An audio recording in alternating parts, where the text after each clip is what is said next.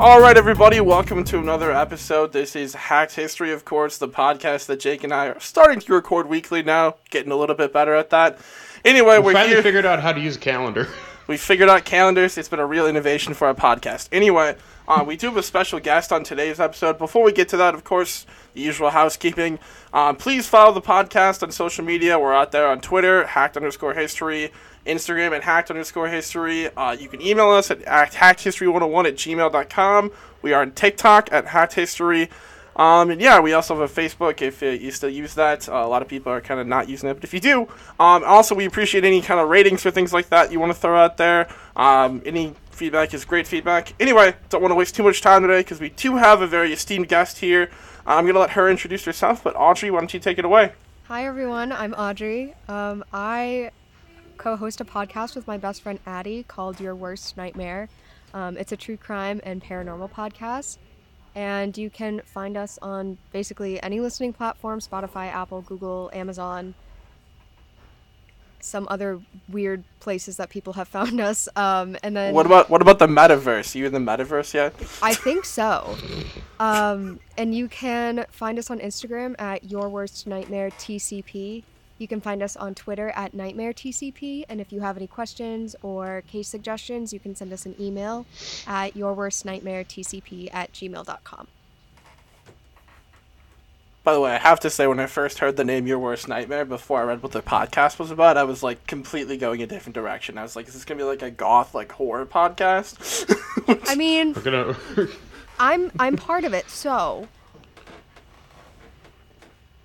you can laugh at that. That was a joke.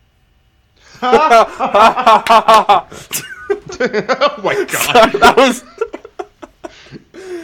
uh, well, you don't seem Oh, like I a was- horrifying person, so um, at least I was not gonna yet. say, Lucas, what you had originally said to us was like when we were first hearing it. I'm like, well, it's, we we assumed it was true crime, but with what you were saying, you made me think of like that. It was just like reading semi like sad poetry. Oh, oh, oh. About Okay, wait.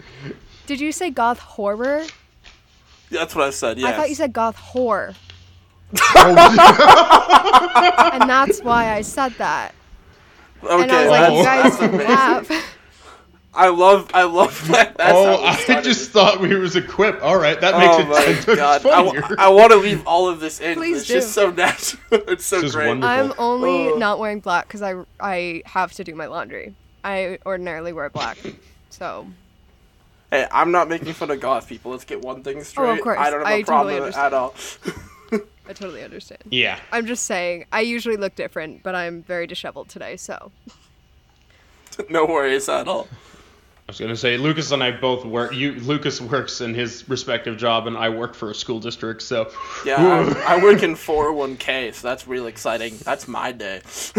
Mm, taking phone call. I only Yeah. have my podcast, so I don't have to, to look a certain way because it's just Addie that sees me, and then my boyfriend when he comes home, and then he's like, "Have you gotten out of bed today?" No. All right, that sounds about right, and that's it.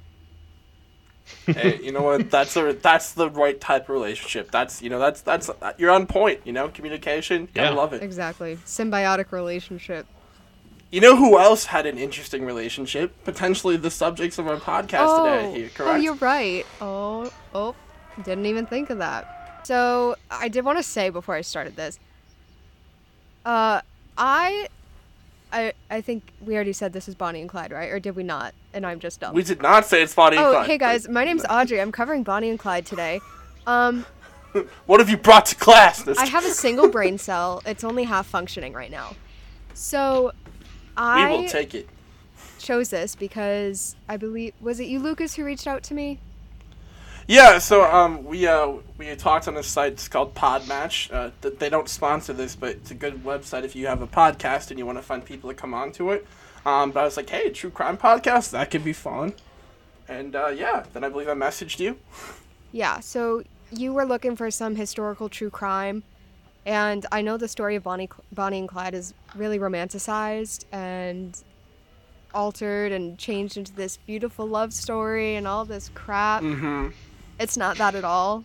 And I figured, since this is hacked history, uh, I figured I'd just ruin everybody's day, bring us all down to what actually happened, Little did I realize kind of a it was going to ruin my own life today. So that's that's kind of a vibe. Honestly, I try to Jake and I, I think just like try to one up each other, but pissing each other off on the podcast. Look, I, I did it pretty good last week for the episode we recorded, and he does it to me on a regular basis. So it's kind of just our vibe. Yeah, I know.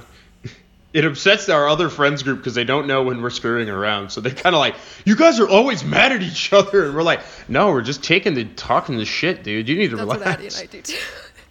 Oh yeah. As soon That's as I listened to you guys, I was I texted Addie. I was like, they're just like us.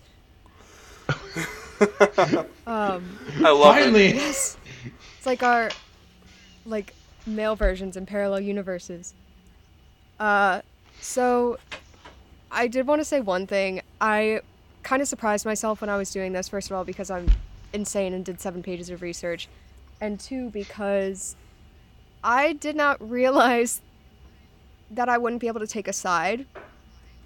Uh, and I did want to just put that warning there. And I'm always open to like opinions and talking. I'm not a very in your face opinion type person. You know, I can have a respectful conversation. So if we disagree or so- on something or you want to talk about something, I'm more than willing to. So I just kind of wanted to put that out there before I start. Yeah, I mean, it sounds great. Like uh, Jake and I definitely disagree on things sometimes, and uh, it's it's always fun. It, it's more fun to me if like one of us disagrees, because if we're just agreeing, then like you know, like what's the fun in that? Yeah. Yep. All right. So are we good? I'm gonna start. I'm gonna start. I'm nervous, but I'm gonna start. oh, you got this, one hundred percent. Uh, so Bonnie Elizabeth Parker was born on October 1st, 1910, to Emma and Charles Parker in Rowena, Texas. I think I'm saying that right. Hopefully. Yeah, Rowena. Okay. Yeah. See, if Jake if Jake was doing this, I'd now ask him what part of Texas that was, because I love to ask Jake geography questions. Oh, is he good with geography? The geography? one near the middle. No. no, no, no. Shit. I'm screwed. Uh, well, you can. Sorry, you can look at. Uh, you can look at Bay of Pigs episode one, where he asked me where a certain place in Cuba was. I, I gave a half-assed answer of it's there somewhere. Um, I covered the like- LaLaurie mansion with one of my other friends, and she asked me if Havana was in Florida. So Ooh. Oh, yeah, so don't even feel Yeah. bad. I told Oh, her I was like, Ray, awesome, you are so pretty, and she's like, shut the fuck up. That Lucas, can I use that from now on? Whenever you're wrong, you are so pretty. yeah, I say it whenever someone says something dumb. Yeah, that's a good way to not say what you'd probably want to say. So I, I yeah, that's that's good. That's good. I like it. So my next note says she was the middle child, which explains a lot. Ah, middle child syndrome, classic. yeah. Attention. Alrighty. Um. So Charles, her father, was a bricklayer by trade, and this starts off pretty graphic, real quick. Unfortunately, when Bonnie was four, he fell from a scaffold at work and he broke his neck and died. Yikes! I mean, that was like during the days. There was no OSHA during those days. They weren't like, hey, maybe wear a helmet. You- I think the general consensus would have been helmets are for pussies. Get out Absolutely. Pretty much like. Oh my god! So awful beginning to her childhood right away. Not only is she a middle child, now she's fatherless. So that's yeah, not good. So she actually had Yeah. a fairly okay childhood. Um, Oh really? Yes. Okay. it was just that her father died. That kind of, I don't know. She was four, so she wasn't really old enough to know him, but it, she was old enough for it to affect her. So Right. Mhm. now widowed, um, Emma Parker decided it would be best for her family to move in with her parents in West Dallas, where she worked as a seamstress. And growing up, Bonnie dreamed of being on the silver screen. She participated in pageants and talent shows and would perform her favorite country or Broadway songs. And she told all of her friends that she that they would see her name in lights one day, which is very ironic. Oh, they did. they saw her name, that's for sure. I don't know if it was Yeah. in Oh, lights, yeah. but uh, I mean, it was when that movie came out in 1967, and you know the Broadway musical. yeah. and- I, I mean, I guess like in a I way, metaf- metaphorically, she did get her name in lights, just not like it wasn't just it Not wasn't, way wasn't meant. her that was portrayed. Yeah, exactly. Would we say it was in the lights of automatic Oh gunfire, God. or Oh no. The cops' flashlights as the bullets tore through the car. Okay.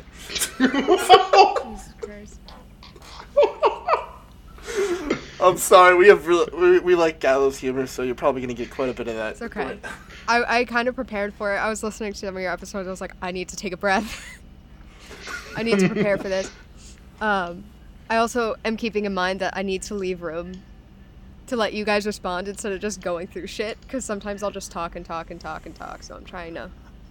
Oh, that's totally fine, and we're gonna try to make sure we give you room too, because Jake and I like to goof around, but we also don't want this to be like a six-hour podcast. So We can. Yeah. I mean, if you're okay with it, we could do multiple parts if we have to. But yeah, no problem. I mean, if we have to do multiple parts, that's not an issue at all. So So, in Bonnie's sophomore year of high school, she dropped out of school with Roy Thornton and married him six days before her 16th birthday. nice. Classy. Okay. Bonnie got a tattoo above her right knee of two hearts with both of their names inscribed in them. Always a good idea. Make sure that you always inscribe every partner that you have on your body. That will never go wrong. In two hearts above your kneecap when you get married six days before you turn 16. Yeah, great idea. Sounds sounds like a recipe for success to me. Absolutely. Well, believe it or not, their marriage actually fell apart insanely quickly because Roy kept getting himself in trouble with the police and he kept cheating on Bonnie. Oh, you mean he wasn't Uh, faithful? No, he sounds like a real scumbag. Sounds like He was a- uh, you know, a regular 16-year-old at the time. I mean, during the depression at least. Yeah. yeah. Correct. So the two never got divorced, but they never saw each other again after 1929. After her marriage only took three years to fail, Bonnie then moved back in with her mother and became a waitress in Dallas, where postal worker Ted Hinton, which is a name you need to remember, was one of her Hinton, okay. regular customers. So Ted Hinton. That's going to come up in approximately like five and a half hours, but you know, Per- keep it in mind. perhaps it's a hint for later in the story. yes, like literally I'm one say- of I'm writing it down. I- I'll go see myself out. I'm kidding. Anyway. All right, perfect. when she was 18, Bonnie started writing diary entries about her loneliness, how much she hated her life in Dallas, and her love for photography because she just had to be quirky and emo and just Li- Listen, she she had already gotten the tattoo, so like that was her like fairy tale. I'm gonna get married phase, and now she's like, fuck the world. Let me just go at it, you know. yeah. I mean, mm, I I'm not here for the emo shit. I'm gonna be real. I'm not here for it. I, I'm not. I listen. I'm not here for it either. I was just kind of vibing with like the episode, but yeah, I'm not. Oh, okay. uh, I'm not an emo person. So, Clyde Chestnut Barrow Chestnut. Chestnut. that is the best middle name I have ever heard in my life. that got me. you just know it's like it's like Babyface Nelson. You cannot laugh at that middle name because he will kill you. right? It's like the one thing. Oh. God. Uh, so he was born March 24th, 1909, to Henry Basil Barrow and Basil. Cumie Very Talitha food-oriented Walker family. in Ellis County, Texas. Are these names real? Like, I, No. I mean, I know they are, but like, are these real names? Like, I just. I entirely made these up, actually. This this whole thing didn't actually happen. I just made it up. You know, yeah, I- this is all one big ruse. That's a lot more believable. You know, you're a really creative person. You ever think about getting into the movies, maybe screenwriting? Yes, I was a theater director for a very long time, actually, but that's a story for another time. so, Clyde was the fifth, uh, the fifth of seven children, and he belonged to an extremely poor farming family. And in the early 1920s, the Barrow family moved to Dallas, where they lived under their wagon until they could afford a tent. okay. I, I gotta unpack the logistics of living under your own wagon. Yeah, A nine-person family sleeping under a wagon. Nine Oh, God, people, one wagon. Good God, that's that's yeah, that's intense. Is that like? Never mind. Not, I'm not going to say that. Never mind. I think I know where you're. Cool. I think I know We're where gonna you're skip about over to that. go. Um. Yeah, so they lived under their wagon. They were trying to save up to buy a, a tent, and originally Clyde also dreamed of being a musician. So they shared dreams. How sweet! It's not. Yeah. He often sang and played Ugh. the old guitar on the farm, and he taught himself how to play saxophone. As a teenager, he tried to enlist in the Navy, but he had suffered complications due to a disease growing up, likely yellow fever or malaria, and he received a medical rejection despite already having tattooed USN on his left arm. Why do I feel like army rejects are responsible for a lot of problems in U.S. history? It's usually the people that get either kicked out or rejected from the army that have caused a lot of issues for us just as a country. You know, Well, and it's yeah. I was gonna say it's, it's definitely a cautionary tale against tattooing anything on your body when you're that. roughly like a month into anything. I was just gonna an say excellent that. point. There's a lot of similarities here. I actually went out and got a tattoo for this podcast recording, so you know, Oh, unfortunate. you you just got my name. Audrey is the best. Just tattooed And then, right wi- on my and then with shoulder. and then, and then, then like w- with the date right under it too. Yes, Yeah. Uh, exactly. Yep. Well, you should wait like two weeks. My birthday's in two weeks, so we should pretend that this is recording on March 3rd. So then you'll always remember mean, my birthday because it'll be tattooed. I'll just get it. Oh, yo, I'll, just, happy I'll, birthday. I'll just get it redone. You know. Oh, perfect. Get it removed and redone. Yeah. I mean, why not, right? just take a sharpie painless. and go over it. exactly. Uh, Um, So, as a teenager, Clyde tried to. Oh, I already read that. God damn it. I hate being dyslexic. When Clyde started feeling like his dreams wouldn't take off, he fell under the bad influence of his brother Buck. Aww. Oh. Oh, Mm. Buck. At 17 years Ugh. old. I'm sorry. Clyde was arrested for the first time for running from authorities when he was confronted about not returning a rental car on time. God damn it, Clyde. Hertz Rental dealt with it pretty severely. They're just like calling the cops and the FBI. Go That's ahead. it. Call the cops. This is my favorite part. I think you guys are gonna like this. Are you ready? His second arrest ready Okay. for it. was three weeks later when he and his brother Buck were caught with an entire truck full of stolen turkeys. Oh no. I've heard about this. I think I've heard about Yeah. this one too. Oh my god. It's just. Oh my god. First of all, how do you even think that, that you're gonna get away with that? That's like the one of the loudest crimes ever. Like it's oh, I didn't even literal. think of that. I was gonna say, and it's like an early 1900s truck, so the thing sounds like It's a covered fucking wagon. tractor when it drives. Oh, Yeah. oh, that's even better. It's just the balls so your your getaway speed is literally nil. Fantastic. It's literally a covered wagon.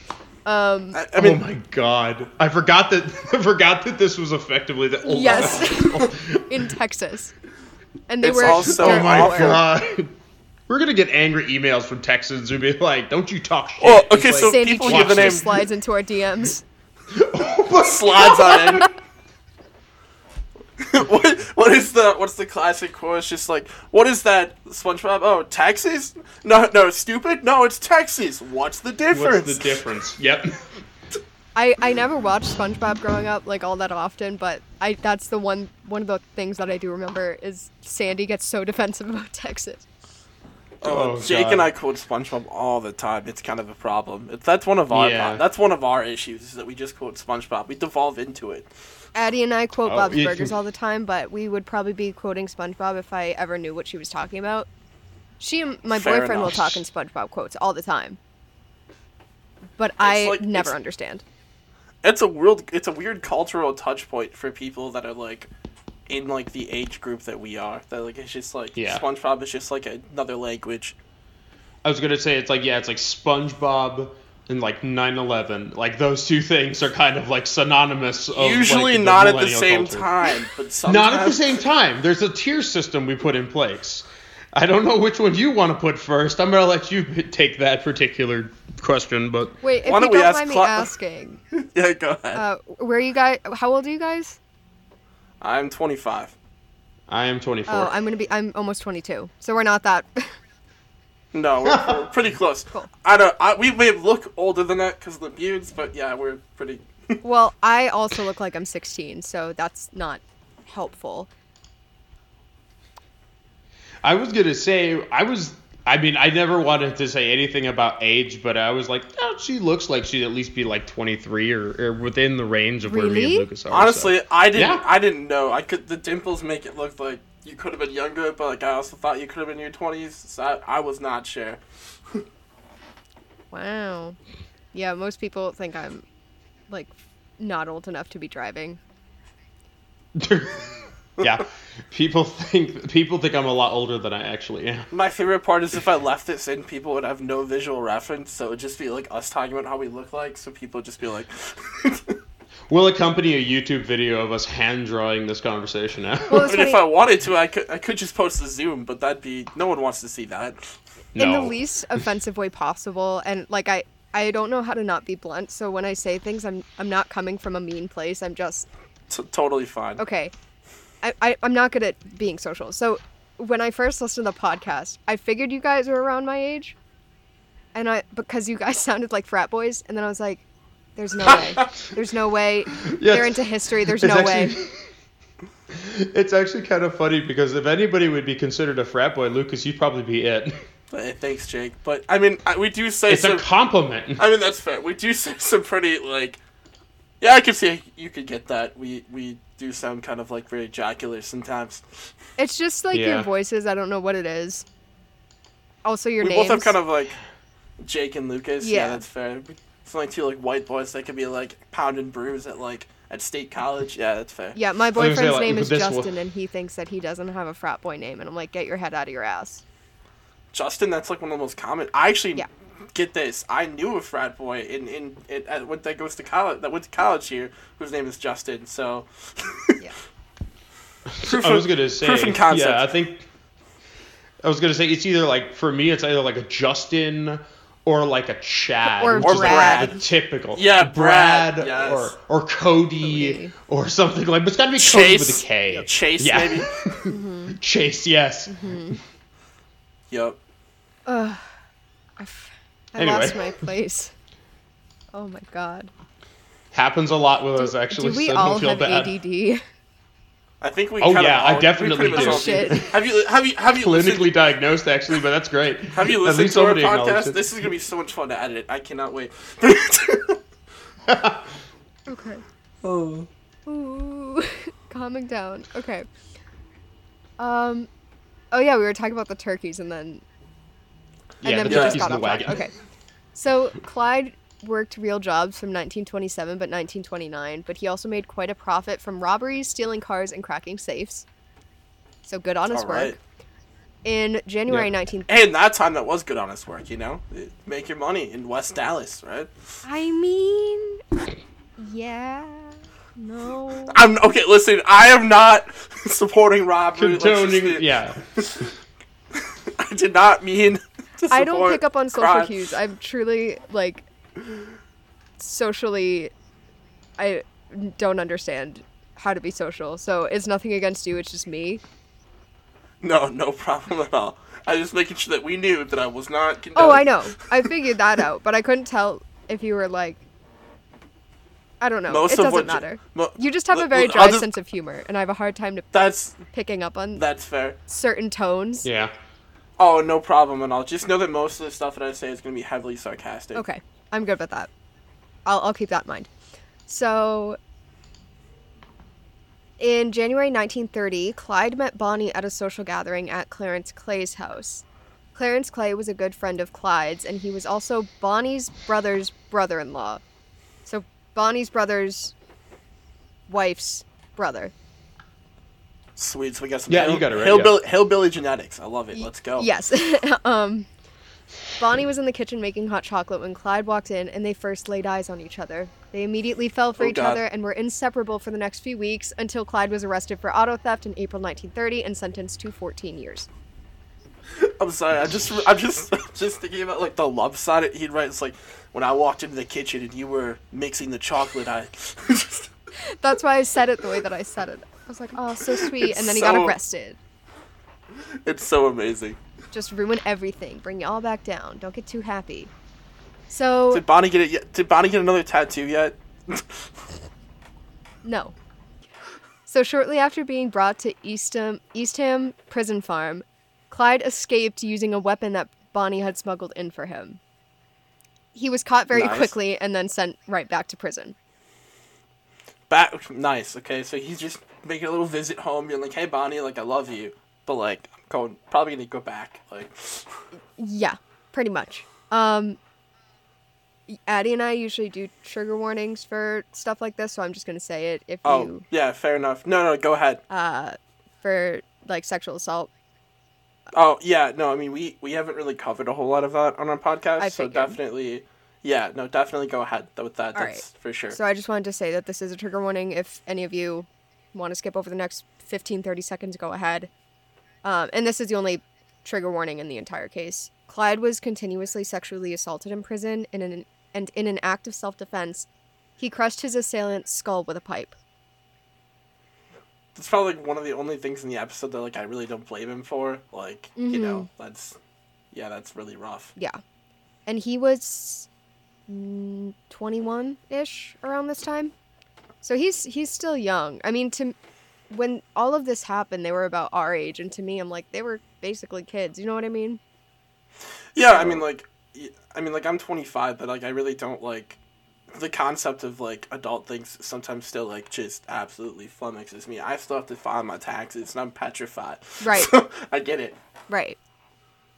So I think that's where I'm like having trouble with my not necessarily my sympathy, but kind of where my head lies in this well, it's hard to have perspective on things when you're not like far removed or like even at all removed from that same like demographic yourself. Right. It's much easier to look at kids and be like, oh, like I can, I remember when I was that age, but then like I know all these other things now. But like when you go through like all these things now and you're looking through, it's like, well, I kind of understand some of it. You know what I mean? Like it's Mm-hmm. yeah, Well, it it's very much um, I don't know if you think at all about the nature versus nurture situation. That's something Addie and I talk about a lot. Sorry if I keep bringing up my podcast. It's just kind of relevant. nah, plug plug it. um, we talk about nature versus nurture a lot because sometimes shit like this happens out of nowhere and sometimes it's brought on. And in this case, for everyone involved, it was very much a nurture situation. They were put in a bad situation and they did what they had to do. And um, yeah, I mean, as a poor Yeah. 22 year old, I wouldn't go this far, but I've definitely. I mean, I don't know. I it's not. I definitely haven't thought about doing any of this stuff, but there are things in my Right. head that I'm like, I really need money. I would do anything right now to have money. Well, and like it's like, it, like this isn't like a unique case in that standpoint because like people like even nowadays are still facing those same things. Mhm. Like, um, when you look at like more highly highly ridden like crime communities and things like that, it's usually because people are born into that life and they have no other way to like get out of that like easily. So a lot of times they'll turn to things to try to make money or things like that. Where you know you look at it like when you're in a position of like not having to worry about those things, you don't necessarily you look at those things and you're like, well, why would someone do that? And you, sometimes like I think we don't realize how much like that's not necessarily a choice. Mm-hmm. Like they have to try to make money. I'm not condoning it, but like you know, You're looking at the um, different you know, perspectives. Yeah, definitely. Yeah. And that that's the thing is I can see perspectives on everybody's side and that's why I'm having a hard time with like my morals in this case.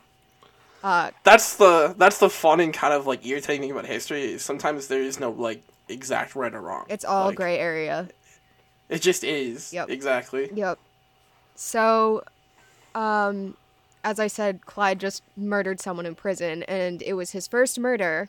But because he was so young and acting in self defense, another inmate already serving a life sentence took the blame for Clyde because he didn't want Clyde to have to suffer in prison for the rest of his life, Right. That makes sense. which was really sweet, um, in my opinion. I mean, I'm not condoning murder, yeah. but in an act of self defense, you shouldn't be punished for that. Well, yeah. I mean, he was getting molested by somebody, and he fought back. Right. And it did turn out to kill the guy, but it's not like that was his main intent. He just didn't want to get sexually assaulted again. Right. Which is understandable. Um, Yeah. One hundred percent. so, in January 1932, Clyde got fed up with the harsh labor he was being forced to do in the fields because the prison basically enslaved the prisoners that they had. And they were being abused and treated horribly. The guards were abusing them. The other prisoners were abusing them. Um, so it was it it was just a disaster all around. And so I'm sorry, this this part's ridiculous. You're gonna laugh at this. So to try to get put wait. in a better prison, he took an axe to his left foot, chopping off his big toe and part of his second oh toe. no. He tried to disable himself. Uh, yikes. Well, he he did because he walked with a limp for the rest of his life.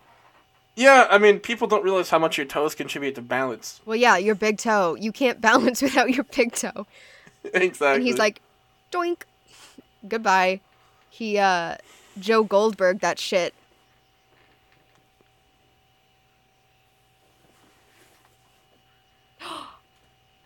Really? Lucky. Oh. Actually,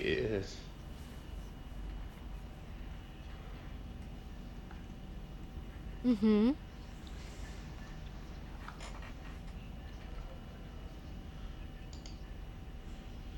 I was. Oh, n- They would mutilate themselves. oh, I was gonna say. Um, so I've been to Alcatraz as part of like just a vacation I took with family. right. And yeah, one of the amazing things that I always keep hearing from people is the fact that they're like, finger. "Oh, by the way, so and so would."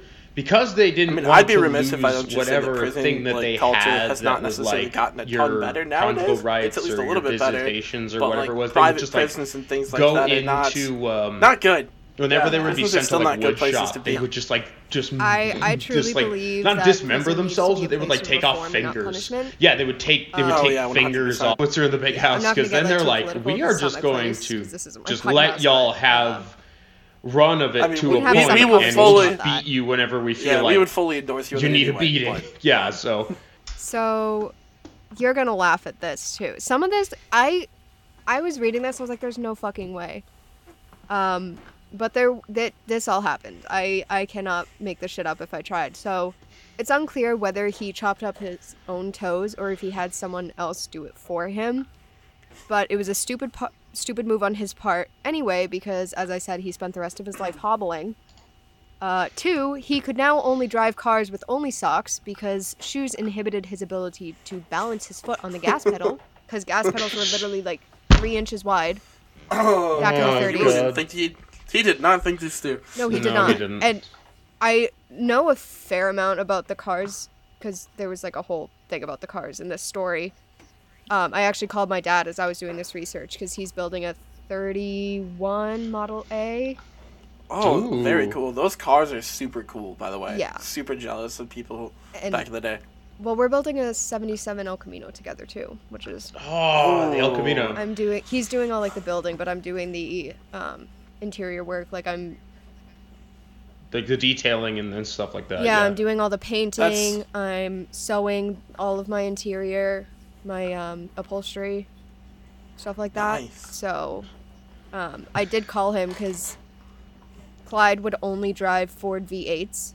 He would scout for cars until he could find a Ford V8 to steal.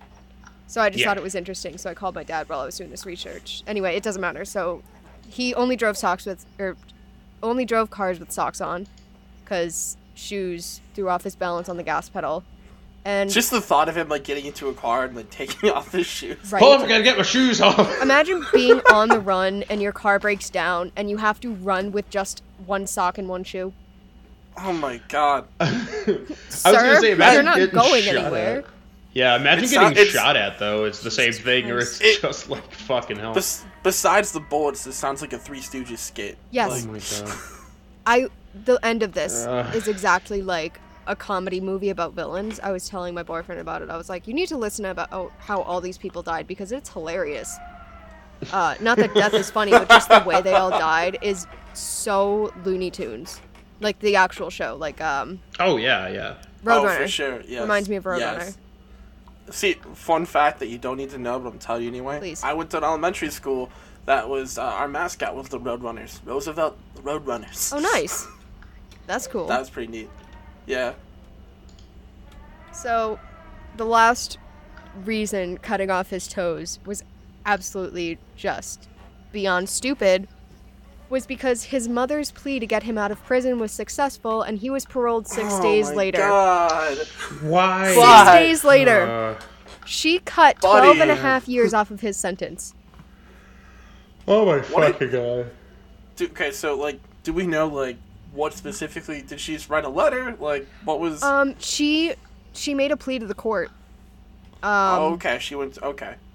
Yep, and they were like, "All right, And I was gonna say, like, I, that can be indicative too of the time frame because there's a lot of cases where, like, the, the I think was it Ma Barker's a good example where you have like Oh, sure. you have like like mothers of gangsters or mothers of mm-hmm. like like criminal people or yeah, that's, that's specific enough criminal organization types but where they're like "Nah, I just want you to know that my boy, he's just the sweetest boy. He would never hurt Yeah. a fly. Yes, I know he shot that cop in the face, but that's just one time. And it's like you No. Oh. and the guy and the guy in the courtroom, the judge would be like, "That's good enough for me. Let him go."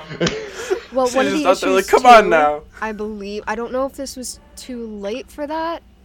If this was like closer to the late 1800s, but I believe that overpopulation was still a big issue in Oh, the yeah. early 30s.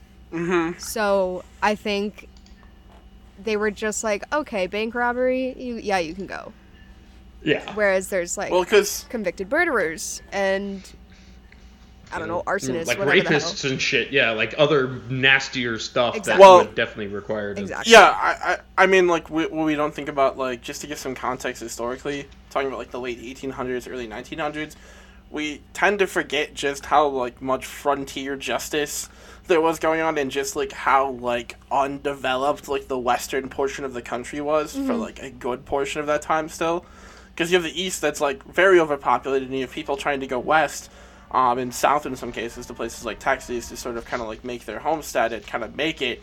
But then like people don't realize how difficult that is. So you end up with people in extreme cases of poverty with like no um, great ways to make money which is what breeds some of these sorts of things. And then you kind of have just like a bunch of court cases and probably overpopulation in jails because you've got all these people getting arrested. Because we So- have we have the same problem now too with when it came down to like legalizing weed. It was the same issue where it was like you had all this set up in the Nixon administration of like, well, we'll just basically make weed illegal, and then all of a sudden you ended up having a whole slew of cases that had to be dealt with at local levels that they just couldn't handle that workload. And they were like, oh shit.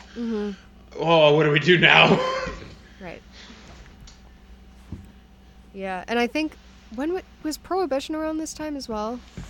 so prohibition was the uh, 20s um, 20s so- and like the early 30s. I think by the this is mid 30s. 32.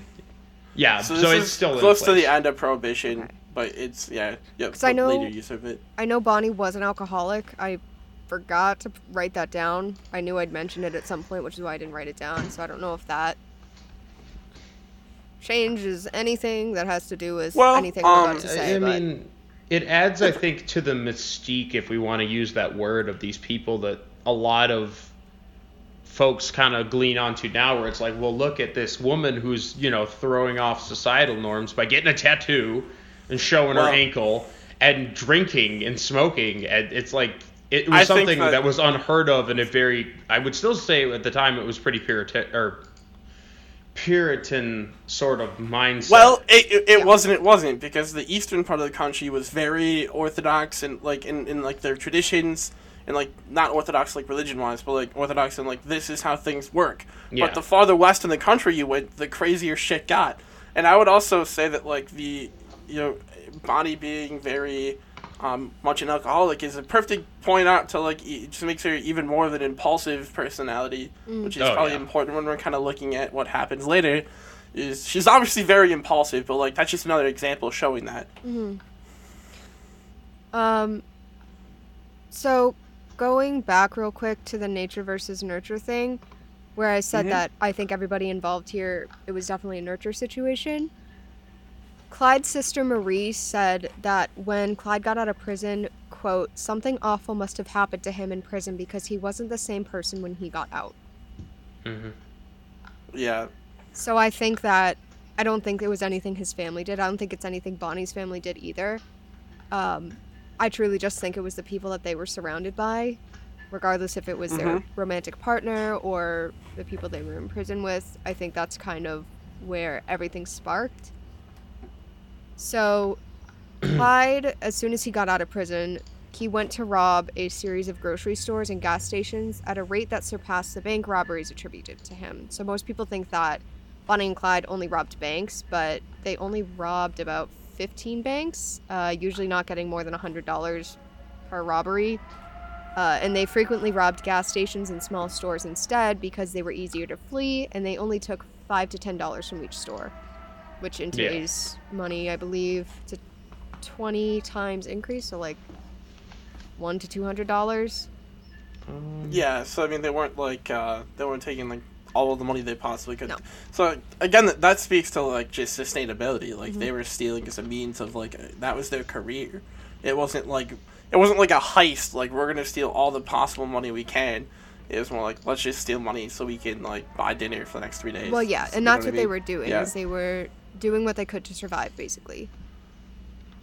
Um, Clyde's weapon of choice was the M1918 Browning automatic rifle, or BAR for short. Oh. Oh yeah. Um.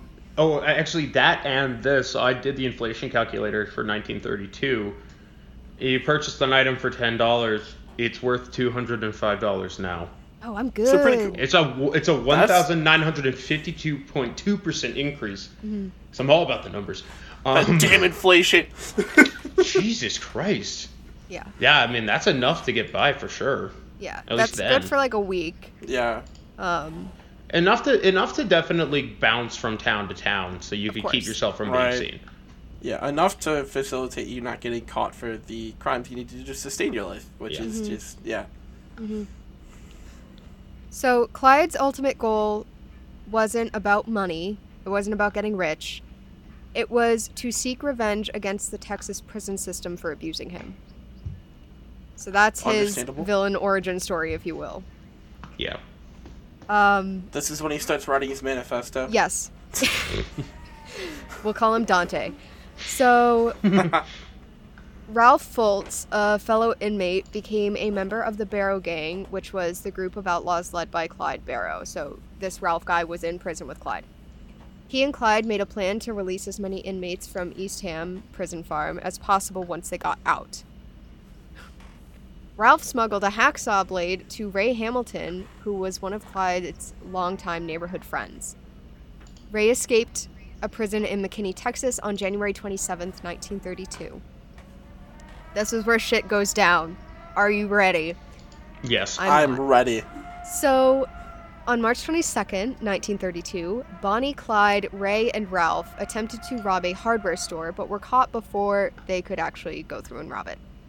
yeah. The four drove off in a stolen car, but upon getting stuck in the mud, they fled on foot. Clyde and Ray were able to get away, but Bonnie and Ralph were arrested.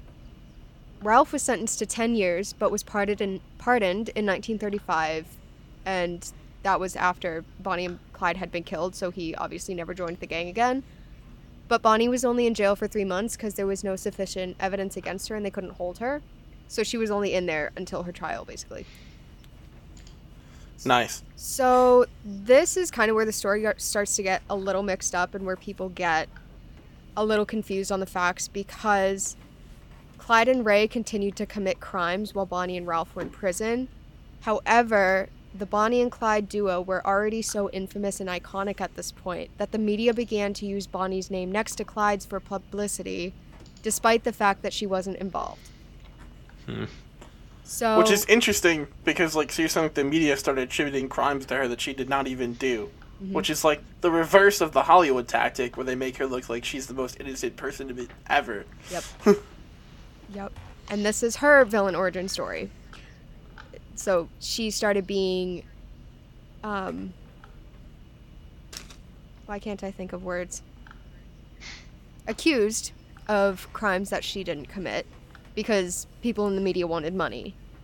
So from this point on, um I kind of pushed some of the articles I found aside and I started fact checking a little bit more because my boyfriend was nice enough to send me $12 to buy 2,500 pages from the FBI archives of the whole Bonnie and Clyde case.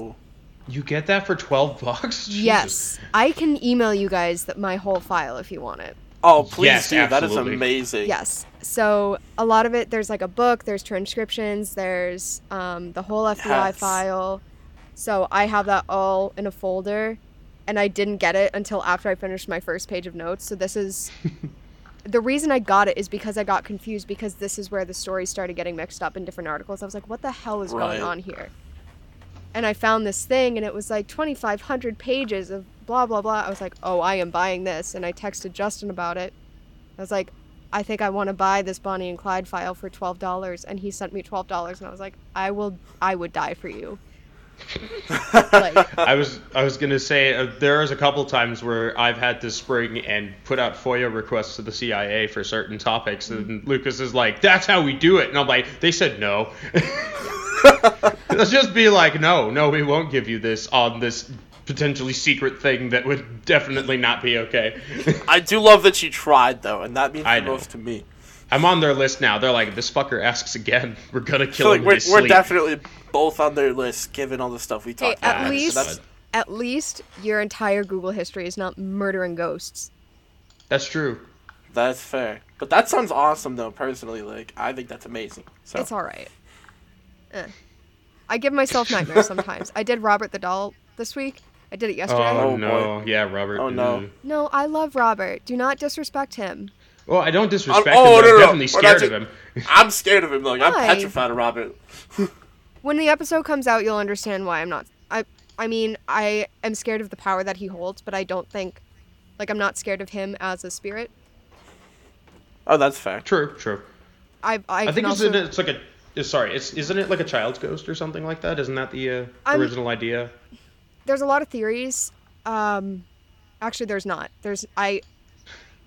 There are almost no theories on who Robert is, and there's Huh. a lot. A lot of people speculate. So a lot of people have different ideas in their minds, but there's no one set theory. My theory is that he's a manifestation of the boy Robert, whose doll he was, Oh. because That makes sense. it's yeah. Uh, if you listen to the episode, it comes out tomorrow at ten. we will. We will have to listen to the episode Yeah. for sure. It's it's good.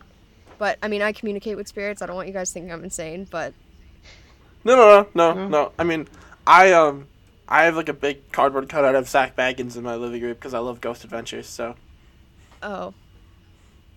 Don't Okay, hate me for like talking shit about Zach Bagans on my podcast all the time. no, no. Li- listen, I can talk shit about him too. It's like a love hate thing. I think I he's a little just started getting ridiculous. the love hate thing. J- Yeah. It just sparked for me. I was like, oh, I kind of love him, and I just hate him so much.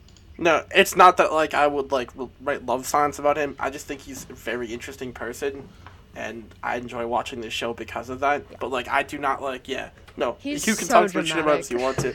Oh, it's so dramatic.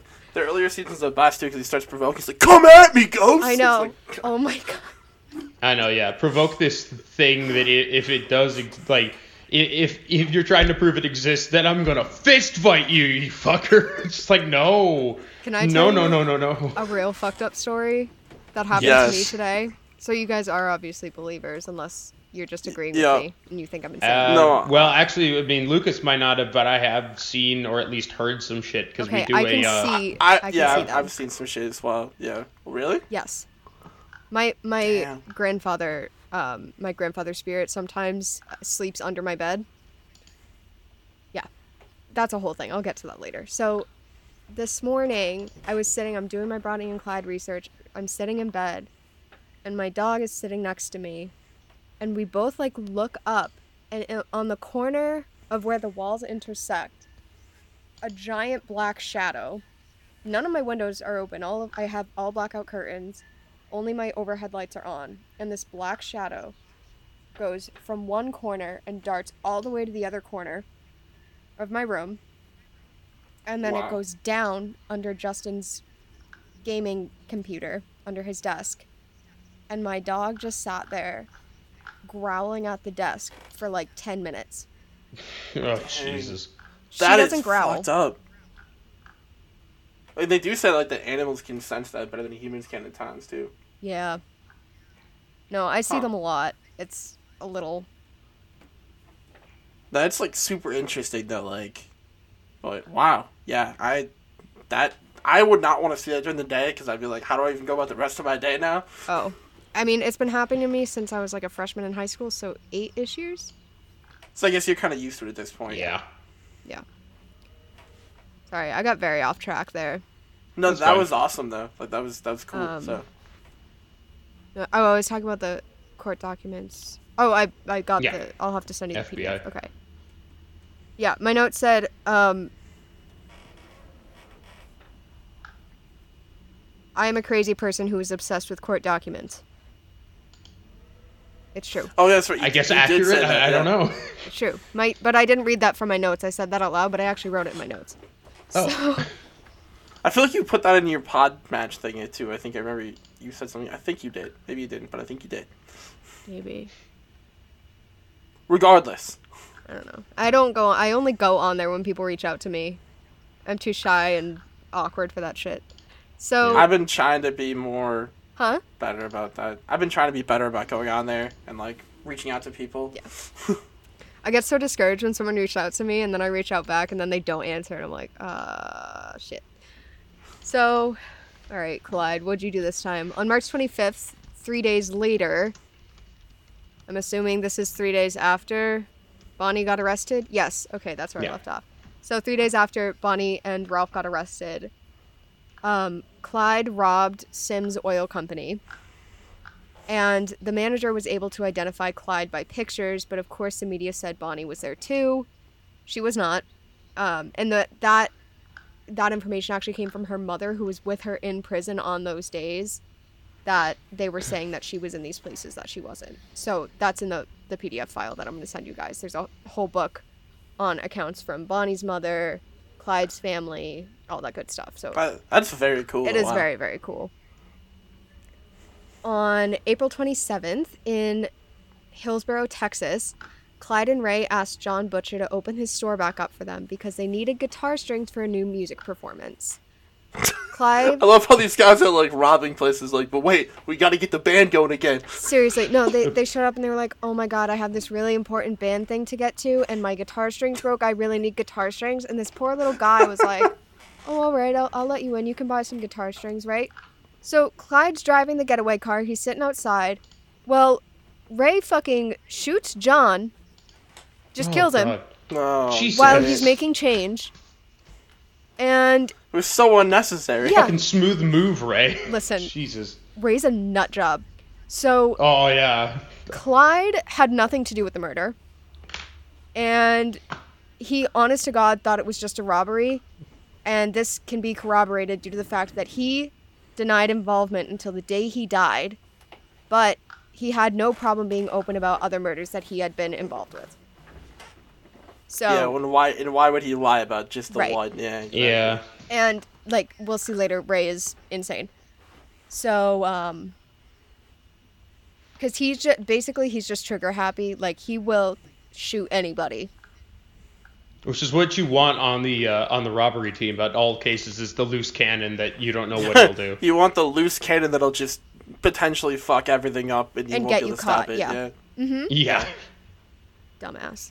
So, let's see. Where did I leave off? Sorry. On August 5th, 1932, Sheriffs Eugene Moore and Charles Maxwell responded to a disturbance, disturbance at an outdoor dance in Stringtown, Oklahoma, where they found Clyde and Ray drinking moonshine and being sus around the parked cars because they were probably going to steal one. Oh no. Mm. it's like, oh, where's the V8? Oh, Ray. Yeah, for real. Um, Clyde and Ray opened fire, killing Eugene Moore and severely injuring Charles Maxwell, but he survived. Eugene was the first of nine officers the gang would go on to kill, not to mention the other three civilians that they killed. Yeah, they did hate the shit out of cops. They really did. Yeah. But They had a reason. yeah, they did have a reason. And to be fair, like a lot of the reason that the that Bonnie and Clyde were so popular is because America got kind of captivated because a lot of Americans also hated cops in this time period. For a lot of the reasons we've already talked about, where like a lot of people were like very poor and didn't have much way to do it, and like And they saw of Bonnie the- and they saw these two as like a way to like stick it to the man almost. Yeah, because isn't that the way they saw it saw it with banks? Regardless of the fact that most of the bank robberies, at least way out in the asshole of nowhere, usually were the ones affecting the fucking farmers that had all their mm-hmm. savings in it. Yep. Like, smooth. Yep. And Idiots. also because, for some reason, every white woman in the country is just so obsessed with a good love story, and I can't fucking handle that. It's a lot. It's like Mm. I don't I don't I don't know. It's just maybe find the right man. Stop dating frat boys and Like, Yeah. yeah, I mean, horrible people. What happens if you put like Clyde in like today's universe, but you like let him go to like Michigan State? Does he just become like a big frat boy? Like, what's our what's our view on that? I think here's here's what I think. I think all the girls would be all over him because he's dark and mysterious. And he'd Yeah, be like, that's I don't want any of you. And he'd reject all of them and make that make them want him more. I think you like sub it, you like sub his like guitar playing for like freestyle rapping, and I Oh, feel like we're pretty. Actually, I'll, I'll, I'll one up you on that. I don't think he would get rid of his guitar playing. I think he would intensify the guitar playing to be that guy at every party Oh, that plays the guitar. Actually, I think he would Oh, intensify no, his acoustic guitar saxophone guy? playing. Oh. oh yes, Kenny yes. G. Sorry, Kenny G. But it'd be like Kenny it'd be- and Bill, and Kenny's the But it- only good person out of that trio of people who would do that. But it wouldn't be Kenny G, it'd be Clyde B on the saxophone. yeah, that's Jesus gross. Christ. Oh. Anyway. Shit. I, I keep losing my spot. I hate having a rock for a brain. I feel like Jake and I are definitely not helping either. We definitely have this effect on people. It's okay. I am appreciating it because it's keeping me from getting too serious, which I have a tendency of doing. Uh, so this hasn't been proven, but it's possible and very likely that on October 11th, 1932, Clyde tried to rob Howard Hall, a local butcher, at the grocery store and murdered him. God, he just uh, a lot of failed robberies ending in gunfire and murder here. Yeah. Yeah. We find out why it ends in murder uh in a little while. I don't know how long a little while is, but eventually we do. Stay tuned. Um, on Christmas Eve, 1932, Bonnie and Clyde went home for Christmas, and Clyde sought the help of 16 year old W.D. Jones to be his new accomplice, since Ray was apparently extremely problematic. Yeah, it makes sense. Who would have guessed? Um, at some point in December, Ray ended up being imprisoned at Eastham Prison Farm anyway. Uh, and I just keep in mind that this W.D. Jones person is 16. He's he's a child, like actually a child.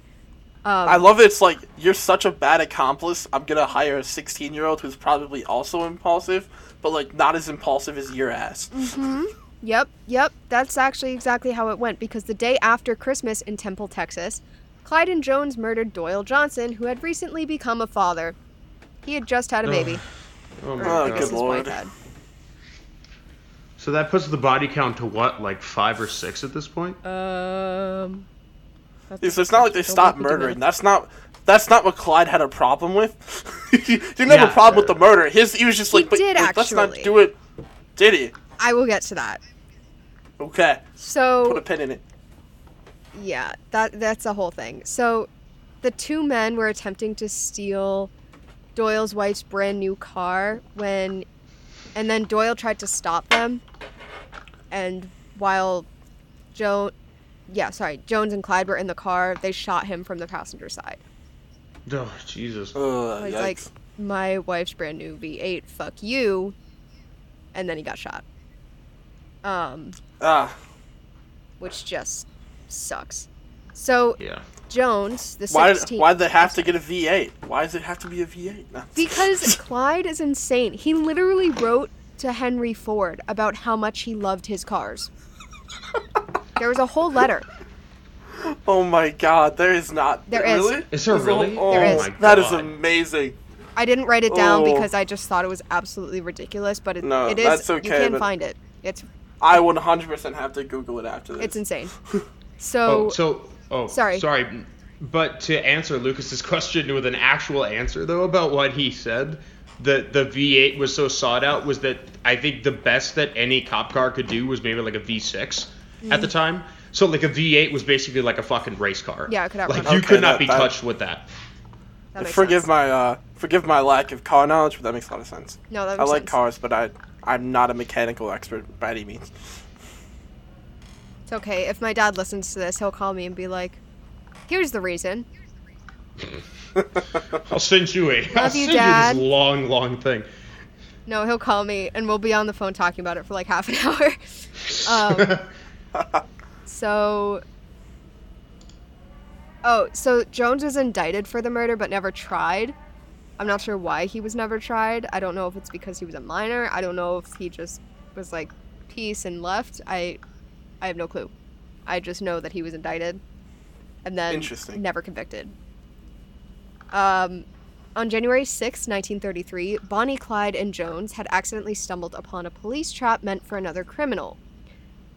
They escaped, but not before Clyde killed Deputy Malcolm Davis. Okay. Damn. Okay, another cop killing. Yeah. Shortly after this, Clyde was driving the three of them through Springfield, Missouri. He was a notoriously terrible driver, and Officer Thomas Persell, P E R S E L L, I want to say I'm saying that right, but I'm not sure. Um, he was a motorcycle cop, and he pulled Clyde over for speeding. Jones stole the officer's gun, threw him in the back of the car, and held the gun to him for 200 miles before letting him out of the car. That. Okay, why would you kidnap a cop? Like that doesn't. I'll get to that. Uh, I'll get to that. I'll get to why they kidnapped and murdered. On March 5th, 1933, Bonnie's husband, Roy, remember she was married, she never divorced this guy. He was sentenced Oh, to five she- years in prison for a burglary. On March 22nd, 19, nine, uh, sorry, 1933, Buck Barrow, who, if you remember, was Clyde's brother, Yeah. was released from prison after a burglary charge, but immediately joined Bonnie, Clyde, and Jones with his wife Blanche Barrow in Joplin, Missouri. Buck and Blanche joining the gang. Yeah. Streetcar named Desire. Oh, Except no. she's not Dreams are made. insane. Blanche was actually Um, a lovely woman. Um, yeah, she should not have gone to That- prison, but that's a whole. That's a whole. no- uh, That's a okay. I. That's a love hate theatrical piece for me because I hate how that turns out. It's a fantastically done. are you talking like, about Streetcar? depiction? Yeah. Oh, I'm talking about Blanche Barrow. All right. Perfect. All right. Yeah, We'll Blanche Barrow did not deserve what what she got at all. Um, she was No, she did not. very much the peacemaker of this whole situation. She never picked up a gun. She never harmed anybody, and she still got a she got her happy ending, but she had to suffer first, which I think really fucking sucks. And I personally think that she was stuck in stuck in this because she was probably scared of her husband, because you know that's how things were in the 30s. Um, so Blanche set up a temporary housing plan for the gang in, on Oakland Drive in Joplin. One day, Clyde was cleaning his BAR in the apartment and he accidentally fired it. A neighbor reported the Oh gunshot to the Joplin police, who assembled a team of five men around the apartment on April 13th. Clyde, Jones, and Buck opened fire, killing Detective Harry L. McGinnis and Constable John West Harryman. Bonnie then opened fire with a BAR as the rest of the gang fled to the car. Sergeant G.B. Kahler hid behind an oak tree, but the bullets that Bonnie was firing hit the tree, lodging splinters into his face. Ugh. I got a Mm. splinter doing some volunteer work the other day, and it made me want to throw up. So reading that, I was like, I hate everything. Uh, Splinters yeah. like it's one of those things where it's like it doesn't look like much, but then like when it like you feel it, you're just like this is the worst thing ever. Oh, see, I didn't feel it, but I didn't like looking at it. Like, Oh, you just saw it. You just like Yeah. you just couldn't. Yeah. So my my phobias, it's not necessarily a phobia. I get anxiety when there's like needles and splinters when there's things inside of me that should not be or if Mhm. there's a bodily fluid like blood coming out of me that should not be. That's fair. Those are my yeah. I those are my my quirks. Sorry. Please edit that out. I lost my place again. Shit. oh yeah, homie got splinters in his face, but he survived. Uh, the officers So- had only fired 14 shots total. One hit Jones on the side. One deflected off Clyde's coat button. That how is what kind of luck do you How- have for that to happen? That's what I'm saying. And one lightly grazed buck after ricocheting off the wall. Oh wow. Um and I mean I don't know a ton about these guns, but BS all these like automatic weapons that are firing bullets pretty rapidly. So for like this to be the case, like Right? interesting. Yeah. Yeah. Um, and then, oh, so Bonnie got into the car, and Bla- I guess Blanche was like on the street. She wasn't in the car in the apartment, uh, because she was chasing her dog Snowball. So they had to go get her. I don't know what happened to Snowball. I don't know if they left Snowball, Snowball. to fend for him or herself. I don't know if they took Snowball. I So heard nothing else up of this, like- Snowball ever again. This whole shooting going on and she's just like chasing her dog. That's like the most wholesome thing. I picture a little like Shih Tzu Oh yeah. or a little 100%. white Pomeranian. Yeah, Just a little like fluffy a rat dog. dog. Yeah. Yeah. The one that causes all the problems in every movie. Absolutely. yeah, exactly. Absolutely. Yes. Yep. Wasn't Snowball the name of the dog in Rick and Morty, or am I stupid? Oh, that is Snowball. Yes. Okay. In the episode where Snowball like tries to take over the Yes, whole yes, Earth, yes. That's that. that. That's the first Yep. thing I thought of when I read that. I was like, oh my god, Rick and Morty. So, Yes. The gang successfully escaped but left all of their belongings in the apartment. And upon search of the residence, authorities found Buck's parole papers, which were only three weeks old, an arsenal of weapons, a poem written by Bonnie, because remember, she's quirky and emo, and Yep. She's. the infamous rolls of film. The the film? The film. If you're Why- not familiar have with the rolls never- of film, I'm not. it is a series of pictures from various photo shoots the gang took. Oh wait, No. no, maybe I do know this. Yeah. Multiple photos show the gang posing with Officer Officer Persell's gun, the one that they stole, and then they kidnapped him and drove him 200 miles. They posed with his gun, various other weapons, a stolen Ford V8 four-door sedan. That's why I called my dad to make sure I got that right, and of course the most famous picture of Bonnie with the cigar in her mouth. Bonnie didn't actually smoke cigars. She and Clyde only took the photo for shits and giggles. I, love said how that a Holly- lot in the past five minutes. I'm sorry. Gross. No, it's great. I I love how just like all of that's so contrived. Like they're like really robbing banks and murdering people, but it's almost like they took those photos and it's like now we gotta make like we gotta like brand this so people think we're doing all these things. Like, it's like why are you focused on branding? Like what are these? What what was your intent with these photos? Uh, well, Bonnie wanted to be a photographer, so that oh, was that's right. yeah. Yeah, Yep. the photography. In the, yep. Okay, I So that forgot was about that part of this. detail. That makes that makes a little bit more sense. Yeah. Mhm. On April 27th, 1933, in Ruston, Louisiana, the gang's car broke down, and then they stole Dillard Derby's car, or sorry, Dillard Darby's car. Darby and his girlfriend Sophie Stone chased the gang with their other car. This sounds like a Scooby Doo episode because I keep saying the gang. It really does. Sorry. Yeah. Or Always Sunny. no, it's it. Uh, It's kind of it's kind of awesome. I like I like the quirk. the gang. Jones was The driving. gang, the gang goes on a crime spree. Like zoinks! It's the it's the, it's the co- it's the cops, Scoob. What should we do? like Zoinks, man, I'm not going back to jail.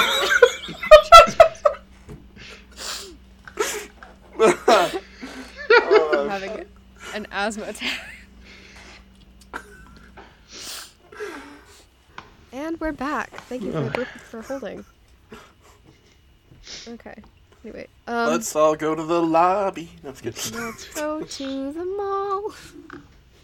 Oh, you guys don't get that reference. Never mind.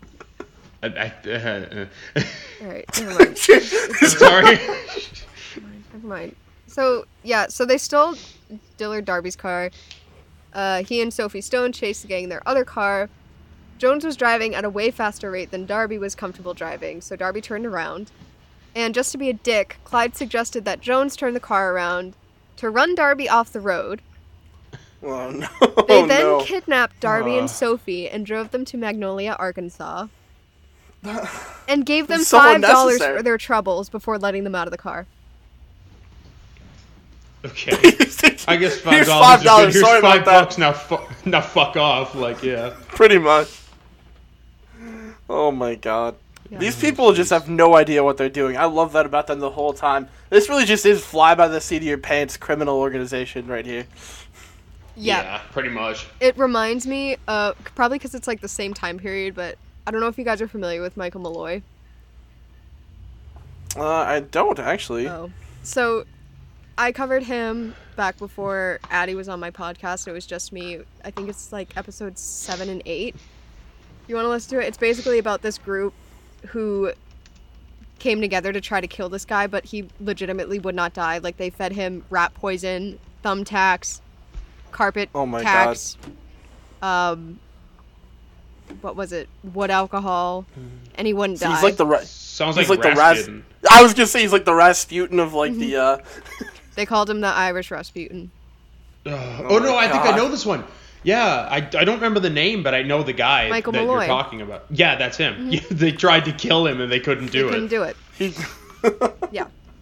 Um, that's that was a fun episode. You guys should listen to that. That one. sounds amazing. Yeah, I'm gonna have to check it out. That sounds amazing. It's hilarious. It's a two-parter because I read it like I read a whole book, and you know me with my notes. But, um, so yeah, so they're like, "Oh, sorry, we kidnapped you. Here's five dollars for your trouble. Get the fuck out of my car." Uh, Forget that you've noticed us. mind you, these cars are small. Like 30, 32 Fords are not big cars. They're smaller than I They're drive not, a Corolla, no. and it's like half the size of that. So I'm just picturing there's someone in the driver's seat. There's so Jones is driving. Someone's in the passenger seat. There's three people in the seats in the back, and then they just pile these people that they're kidnapping on the floor in the back, and they're just stepping on them. oh God. That's how they did this. Oh god. Just it was like the t- The Sorry. disrespect, man. I was gonna say that just brings me to flashbacks when I had to have because Lucas and I have been friends uh, pretty much all through college, Mm-hmm. where we used to transport people in my car from like the volleyball stuff yeah. that we would do. We had a friend who was a small lad. Let's call him that. I won't name his name because I'm afraid you'll hear him reeing from like all the way across the state. But From An- wha- from what um what happened was that there wasn't enough room in the car because it's like a five seater maybe with a middle seat. So he had to like lay across the three people in Mm-hmm. the back, and I'm like I'm just like oh sweet Jesus! Like if we get pulled over, I'm going to jail for this probably. When when I was growing up, one of my best friends that lived down the street from me had two siblings, and so anytime her family would go on some sort of trip or some outing, like to the amusement park or whatever, and I would get invited, it would be like her mom in the front, her father in the front, and then me and her would sit next to each other in the back. One of her brothers would sit next to her, and then one of them was stuck in the trunk of the SUV and they Oh, had to like no. duck down. We did that all the time. Um, like carpooling at school and stuff. In high school, we did that too. Oh sure. Because I went to charter school, so everyone did not live near each other. So you got a ride where you could. Oh sh- sure. Yeah. So sometimes you would have to ride in the trunk of someone's car to get to school. Uh, I also have an interesting story about that, but that'll be for another time. all right. Riding in the trunk of someone's car and him screaming at cars passing by on the Oh, street. that was that was the that there was alcohol involved that night. Oh. Yeah, that was Well, that's never, never good. Never a good thing. no. no, that night was something. Depends. But anyway, So this happened quite frequently because Bonnie and Clyde, uh, this whole like kidnapping thing, it happened frequently because Bonnie and Clyde didn't have an interest in murdering people. Uh, so to keep bystanders unharmed, they would often kidnap them, drive them far away, and give them money, so that by the time they could report the theft, the gang would be long gone. They wouldn't Oh even be in the area where the theft happened. Clyde is said to only have killed when he absolutely felt it was necessary because he would have done anything not to go back to prison because he was traumatized. Yeah. which makes sense given what happened to him. Yes, so that's Um, the reason why they kidnap some people and they murder others. If they can That's kind of why probably Yeah. explicitly why they killed cops then because they're the people that well they had have guns. the power to essentially yeah they had guns and they could send him back to prison. Right. So Right. so, as their pictures had now been released after leaving the film rolls in the apartment, as I said, they're the most famous pictures of Bonnie and Clyde. The gang had a hard time finding a place to stay because everyone recognized them. They resorted to living out of the car, uh, cooking at a campfire, and bathing in whatever bodies of water they could find. As you can imagine, being in a tiny car with four other people was absolutely terrible. So at some point, Jones stole the car, abandoned them, and then came back for them on June 8th. This He was just 16 year old is like, fuck y'all. y'all are like And too how'd stanky for me. I'll come back like in a couple weeks and uh, yeah. Yep. I don't know when he stole the car. I don't know if it was like a week before or a couple couple weeks before. Because that was not specified in anything that I found, but I know that that happened, and I think that's hysterical because that is such a 16 year old boy thing to do. Yeah. Oh, it was amazing. He was just like he was like literally the personification of the sixteen year old boy that says like I'm gonna run away from home. Yeah. But like he just he just straight did. It's not a phase, mom. It was a phase. God, you don't even understand me, Dad. You're Ruining my life. Oh God. God, you know what I realized is the the the uh, real world's a little harder than I thought it was. I'm uh, so I'm back. You're back. Well, back. he actually looked at Bonnie and Clyde like his parents. He called them mom and dad too, which I kind of believe it because I mean, in a way, like I mean, if you don't have any better role models, Right. I guess that's So this part's a little graphic. It's kind of gross. Uh, on June 10th, while Clyde was driving horribly as he does, he failed to notice warning signs for a bridge construction near Wellington, Texas. oh god. oh boy. oh no. Oh yeah. So with Bonnie and Jones in the car, Clyde flipped the car into a ravine. Ugh. Oh, well done. Bonnie ended up with such deep third degree burns that the muscles in her right leg contracted and involuntarily her knee went up to her chest. Oh, Oh, I've heard God. of that actually. Yeah, or like burn victims. I don't know what it's. Yikes. Um, It's yeah, it's not good. there's another if you're burned alive this is horrible i shouldn't know this if you're burned alive and your like body's laying down um you're you're found like this like on your back both your I arms in the air 'cause your your- hands and fists like Do superman like pose muscles just like clench up, kind of? like, is that what mm-hmm. happens? yeah, it's a Or, rigor like- mortis. Yeah. like superman pose okay. because your muscles contract with the heat Yeah.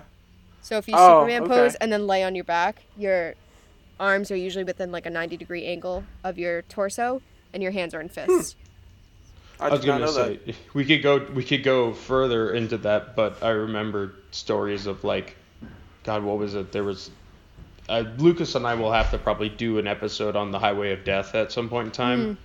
and Lucas doesn't know what that is, but I or maybe he know, does. But It's I don't um, it's actually. it's a tad bit fucked, but um, basically it was like just it was during the Iraq War. Like I think it was the first or the second one, but basically what ended up happening was like because they had firebombed like a convoy on the highway, that they were having people who were like laying down.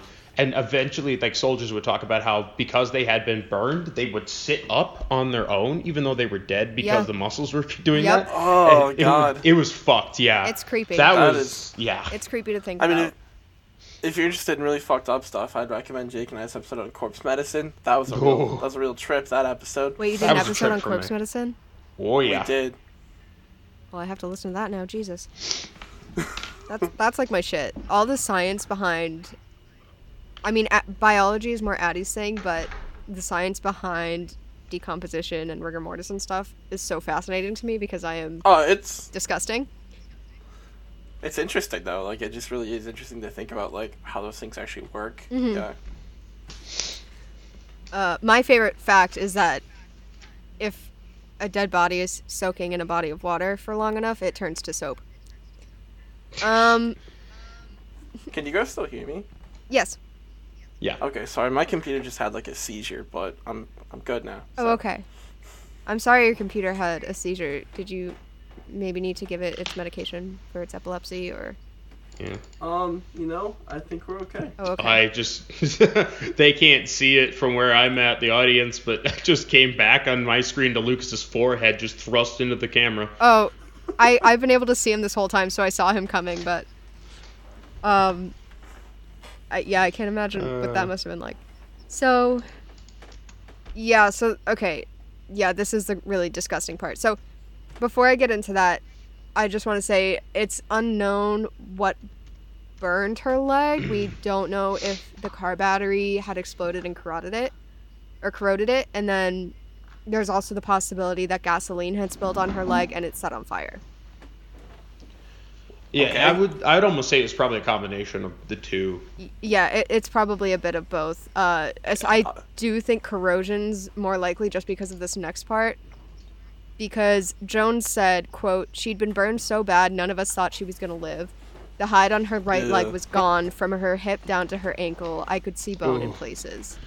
Oh, Yikes. So that seems like severe corrosion. Because I, I mean, obviously burns are horrible, but like fire burns. It's- but yeah. It's a tad bit ironic that it was uh, Clyde's fucked up leg that led to to Bonnie also obtaining a fucked up leg. Oh no, Clyde's he was the- just a bad driver. It was. It had nothing. to do with it. Oh, so it wasn't even just the bad leg. He just like did not did not like care to be good at driving. No, he was just a bad driver. It had nothing to do with his foot.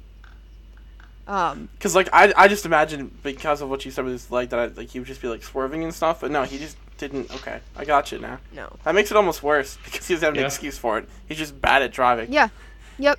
Well, and that's another thing is people say, you know, because they have so much in common, and they're like, oh, now they both have leg issues and have trouble walking. It's like it's not cute. No, It's not no, romantic. usually- Especially when they both could have easily avoided the leg issues to begin with. It I took would her. love.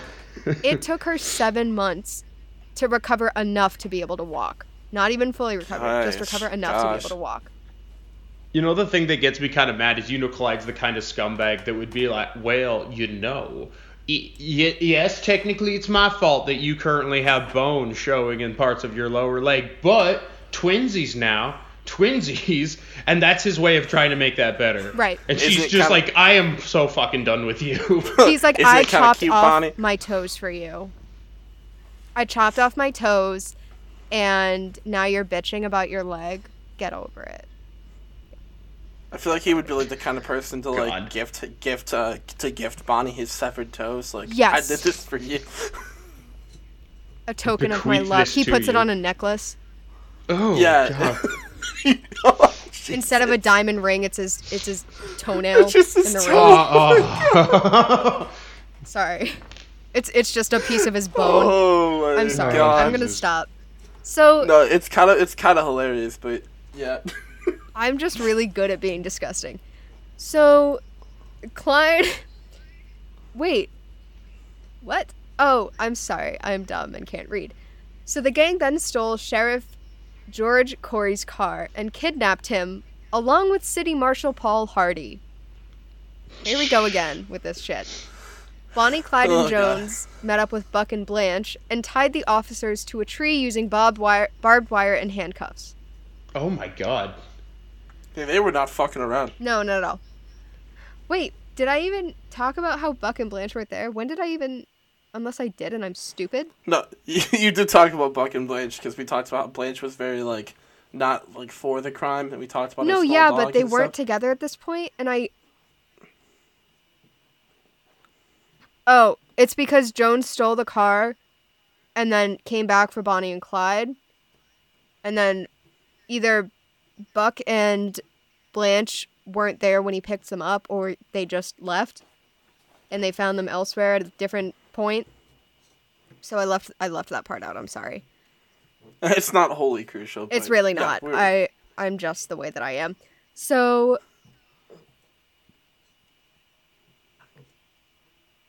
So Clyde drove to Fort Smith, Arkansas and rented a double cabin. And after paying doctors for a week, he took Bonnie to her mother's house after the doctors kept telling him that Bonnie wouldn't survive. He's like, nope. I listen. I crashed this car. You cannot die because I'm not responsible. not for killing my responsible. love. So Bonnie was able to be nursed back to health by her parents and her family.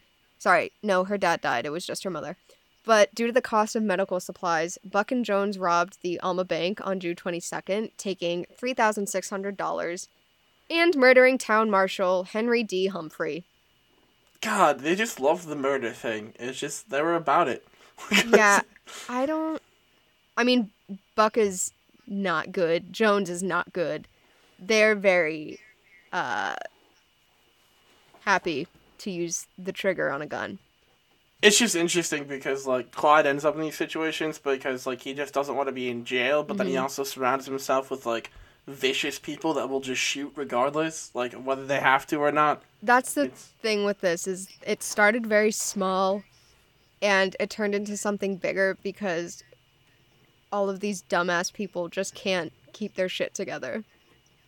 Yeah, essentially. I mean, it goes back to the old adage of like be careful who you're friends with, which Mm-hmm. sounds really stupid, but like in this situation, like had they just been like around like better people, it may not have been as bad. But like then it also like, that's a debate, you know. Mm-hmm. Like would this have been different if he had different people around him?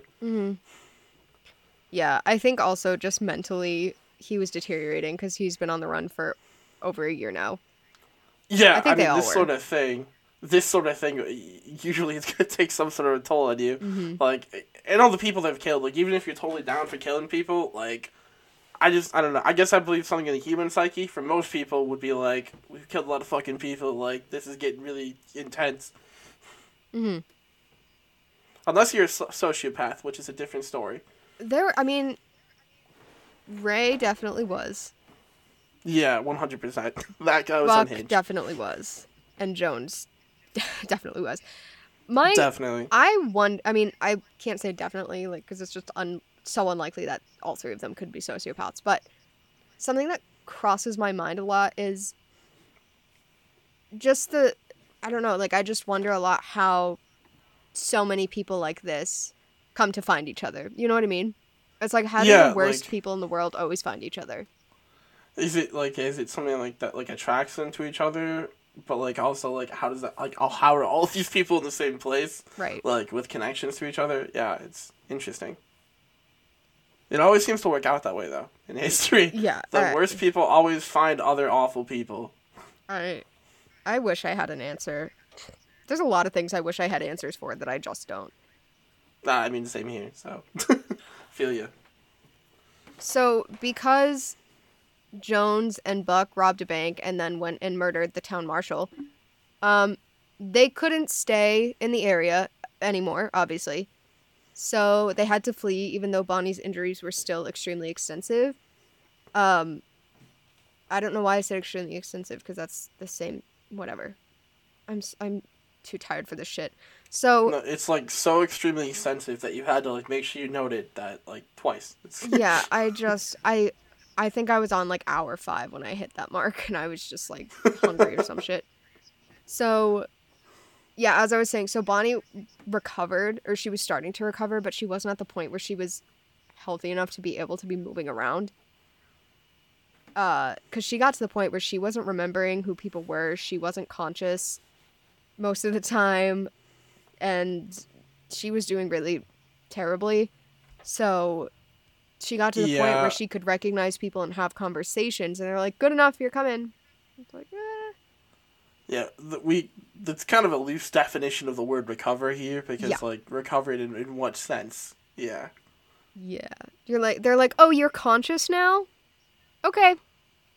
Yeah, like you're good to go, but like not really, like not in anybody who's like logical, like you're not good to go, but like Right. technically you can move and like walk and talk, so you're good enough for us. She couldn't even walk. Clyde had to That's carry she- her around for like weeks because she had no you're no right. function in her leg. Well, it turns out when you burn like large portions of your leg almost completely to, you know, disuse. When you lose half the flesh on your leg, yeah, Yeah. Terrible. The more you know, right? Well, and the thing that I think I'm conflicted right now because at this point, Bonnie hasn't really done anything aside from try to protect herself. The only time that she's used violence so far is when she was shooting at the cops who were shooting at her. right. And that's because So they came in shooting instead of just trying to capture them or arrest them. Right, so they kind of like in a sense like started some of the, the craziness, so she felt justified in Yes. and you know, yeah. So they checked into the Red Crown Tourist Court south of Platte City, Missouri in July. And Blanche registered three guests, but the owner counted five getting out of the car. He also noticed that the driver backed into the parking parking lot, quote, gangster style for a quick getaway. He's like, "Ooh, I see what you're doing there." Yeah. It's like something's fishy. The owner also noticed that the guests taped newspapers over the windows.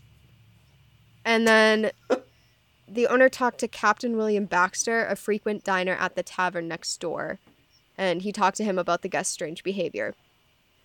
Shortly after this, a local pharmacist reported to authorities that two men purchased supplies to treat third degree burns because an alert had been put out to report that type of purchase because they knew that Bonnie had been burned Logically, yep. Yep. and Sheriff Holt Coffey led a group. I wrote led a group twice. Great. Uh, Sheriff Holt Coffey led a group of officers to Red Crown at el- Red Crown at 11 p.m. with Thompson sh- submachine guns. Ooh, Yeah. that's intense. The officers' guns didn't stand a chance in the slightest because Clyde had a 30 caliber BAR that he had just stolen from the National Guard armory. He's like, "Wait, let me hold my like hold my gun. Like, let me just grab Hold my gun." beer. yeah. Oh god, these cops are just so. That's the one thing in this story too is like the the cops like in this era were not like as fully supplied ever as like the gangs. The gangs always had much better weapons and cars, so like that kind of speaks to why the cops lost in a lot of these scenarios because they just didn't have the same um, weapons and vehicles and things like that. Right. So, a bullet short circuited the horn on the armored car that the authorities had brought, so they had driven an armored car there, and the officers mistook it for a ceasefire signal. Oh no. The gang had gotten away again, but Buck had such a large bullet wound in his skull that you could see his brain through his forehead. Oh my god, Buck, no, that's not. That's Ugh. nightmare fuel. That is that is some fucked up shit. Like if there's one app like one image in the episode so far that's been like there's been some bad ones, but no, that this one next one is the worst for me. Because as I've said, I have issues with objects being in your body that shouldn't be, especially eyes. I have such Oh no. like it's talking about eyes is like nails on a chalkboard for me, so I'm trying to get this over with real quick. Blanche suffered Okay. near bi- blindness from glass fragments being lodged into both of her eyes. Oh god. Yikes. Oh. Yeah, that's not uh, not great. I don't like it. I need a second.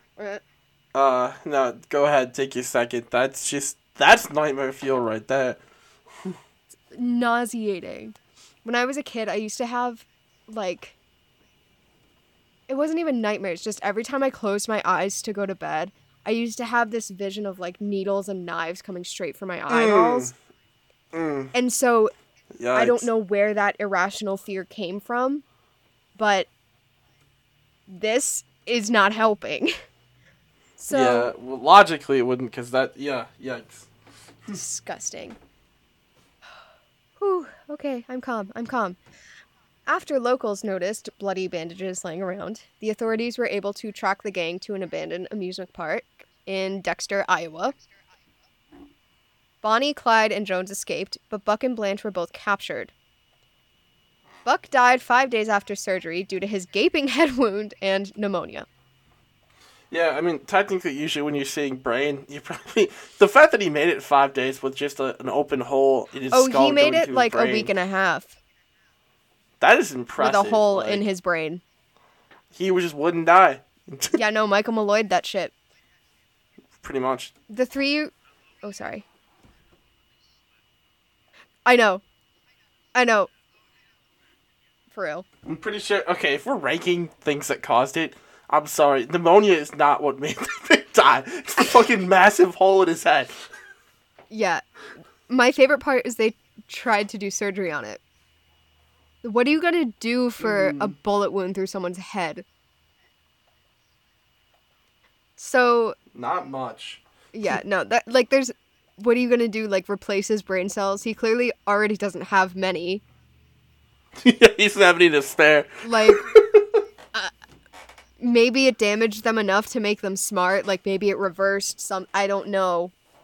Maybe he I mean- died because the knowledge he was holding was too much to handle.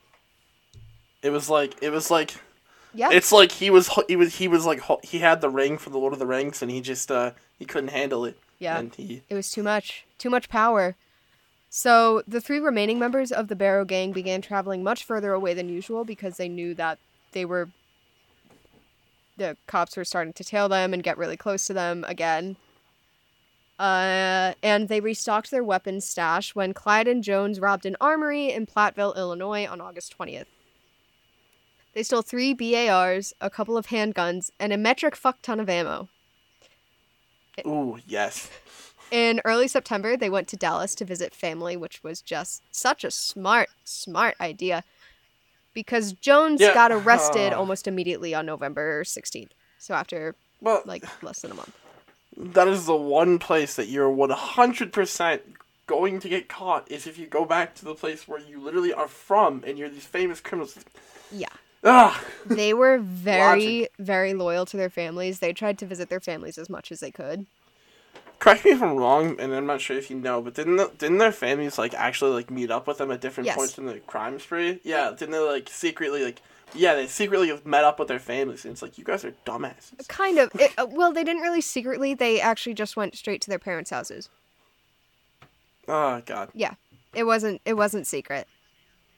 It wasn't secret. Um, Sorry, I was trying to give them too much credit. That was that's Yeah, on no, me. don't do That's- that. don't do that. that's on me. Throughout the fall months, Clyde committed several robberies with other accomplices, while the Barrows and Parkers proceeded to take care of Bonnie's wounded leg. As I said, it took Bonnie a full seven months to recover from her burn, but it still hasn't even reached like three months at this point. I think, wait, July, August, September, October, November. So, wait, it had been five months. I'm just bad at math. On November 22nd, Bonnie and Clyde went to vi- visit family in Sowers, Texas. Sheriff Smoot Schmidt. I can't make that shit up. Smoot Schmidt. Smoot Schmidt. I- Definitely I love German. it. It's like just just imagine. I can't do a good German accent. but Just imagine some heavily German guy in like the like a frontier town going, "I am the sheriff now." Like, Smoot Schmidt. Just Arnold Schwarzenegger saying Smoot Schmidt. technically, technically he's Austrian, so I don't want to get in trouble for people that are massive Schwarzenegger fans. No, I know. I know he's Austrian. I just think it would be funny. So, oh, it would be hilarious though. Yeah. Uh, so this Schmidt guy, Deputy Bob Alcorn, and remember our Fred Ted Hilton? Oh my He's God, a he's back. deputy now. Oh my God, he's back. So he was on the team that was waiting to capture Bonnie and Clyde. Well, he was really jacked up about it, probably. He was like, I paid for my food and gave you a good tip, and you do this to my state. He's probably real butthurt about it. Yeah, he, He was kind he of went on to uh, great person. he went on to uh, father uh, some children and found the uh, Hilton Hotel brand. No, I'm kidding. I mean, he's I really, really hope this is the answer, but you know, something something tells me. listen. I wouldn't be surprised because he's not great. None of these guys are great. Mm. Actually, Schmidt has isn't mentioned again after this, so I think that he's probably not horrible. Uh, so Clyde sensed that the police had set up some sort of trap, so he drove away instead of stopping to meet his family. And as he Oh. sped off, the officer shot at the car with machine guns. A bullet passed through the car and shot straight through Bonnie and Clyde's legs, but they just kept driving. Hmm. Okay. So it went That's one way to do through it. the door, through both of their legs. Yeah. Don't know how. All right. Lucky. They're very lucky. That's I Yeah. say. I th- it just seems like a Looney Tunes cartoon It really does. or like the Three Stooges. So is am I? I'm not dating myself because that's like a No. very Here's the thing: is I feel like the way that these bullets are missing, I feel like we're just talking about like, you know, like this is gonna sound really dorky, but all the jokes about like the uh, stormtroopers aim in Star Wars and how it's just so awful that they just never hit what they're aiming for. I feel like it's like it's like this. Yep. No, that's correct. I mean, I've seen, I've only seen Star Wars, the original Star Wars once, but I can agree with that because the storm stormtroopers suck. Also, Han shot first. Hashtag Han shot first. I only say that Justin would get mad at me if I didn't say that because I,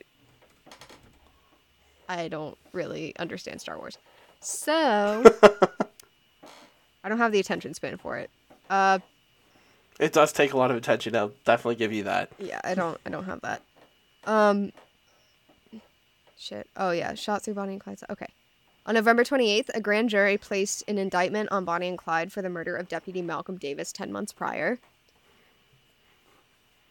Sorry. Um, on January 16th, 1934, Clyde helped Ray Hamilton, Joe Palmer, Henry Methvin, and Hilton Bybee break out of Eastham, which was the prison that he was staying at, which was These names are so f- fucking incredibly bizarre. All of these names. Methvin is my favorite. M E T H That's- T that's a H good one. V I N. Meth. Will I'll tell ya. So Major Crowson, a guard at the prison. Oh, that's I should not say that so happily. I'm sorry. Uh, he was shot and killed by Joe Palmer.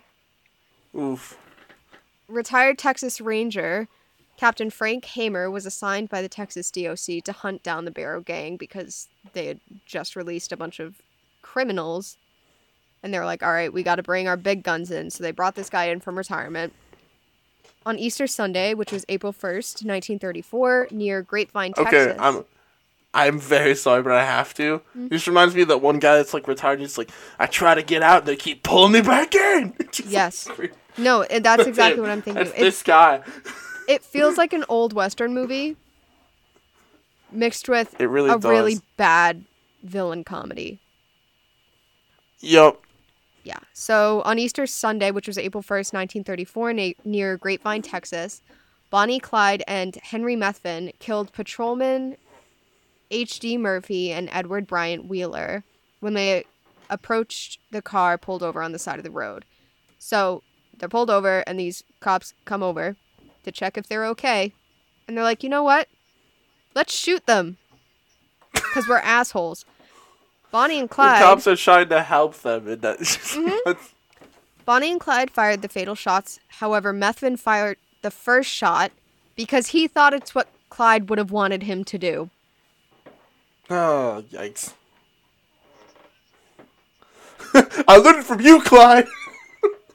He had literally like, I yeah, I I, I don't I don't know. So, they probably would not have killed these people, and then Henry was like, you know what's a good idea? Let me shoot shoot at them. And then so they wouldn't shoot back. Clyde and Bonnie had to shoot Yikes. them. Yep. I mean, they didn't have to, but they felt that they had to. I, I said it before, but I really feel like the golden rule of this episode is just be careful who you surround yourself with. Exactly. Because Maybe don't be a moron. The moral of this story. So, yeah, pretty much. Highway Patrolman L.G. Phares offered a reward of $1,000 for the dead bodies of the people who murdered Murphy and Wheeler. He didn't Hmm. want Bonnie and Clyde alive, he wanted them dead. And he offered a $1,000 reward for their dead bodies. He was taking this very seriously, which is understandable because yeah. Yeah. Well, I mean, t- I mean, still today, people don't take the murder of cops very lightly, but definitely back then it was a lot more serious. Um, Texas governor. Well, yeah, yeah. Sorry, No, you're good. were you gonna say something? I have no idea where I was going with that. Okay. So Texas Governor Miriam Ferguson then put a price of five hundred dollars on each of Bonnie and Clyde's heads. So she also wanted them dead. Five days later, Clyde and Methvin shot and killed 61 year old single father, Constable Calvin Campbell, But why though? because he approached their car when they were stuck in mud near Co- Commerce, Oklahoma. They're just shooting good Samaritans at this point. Like, I just Come on, guys. I'm sure Henry shot first because he's a jackass. Yeah, he was uh, very erratic, just like the four first letters of his last They- name would indicate. Yeah, none of the. I swear to God, none of them had brain cells.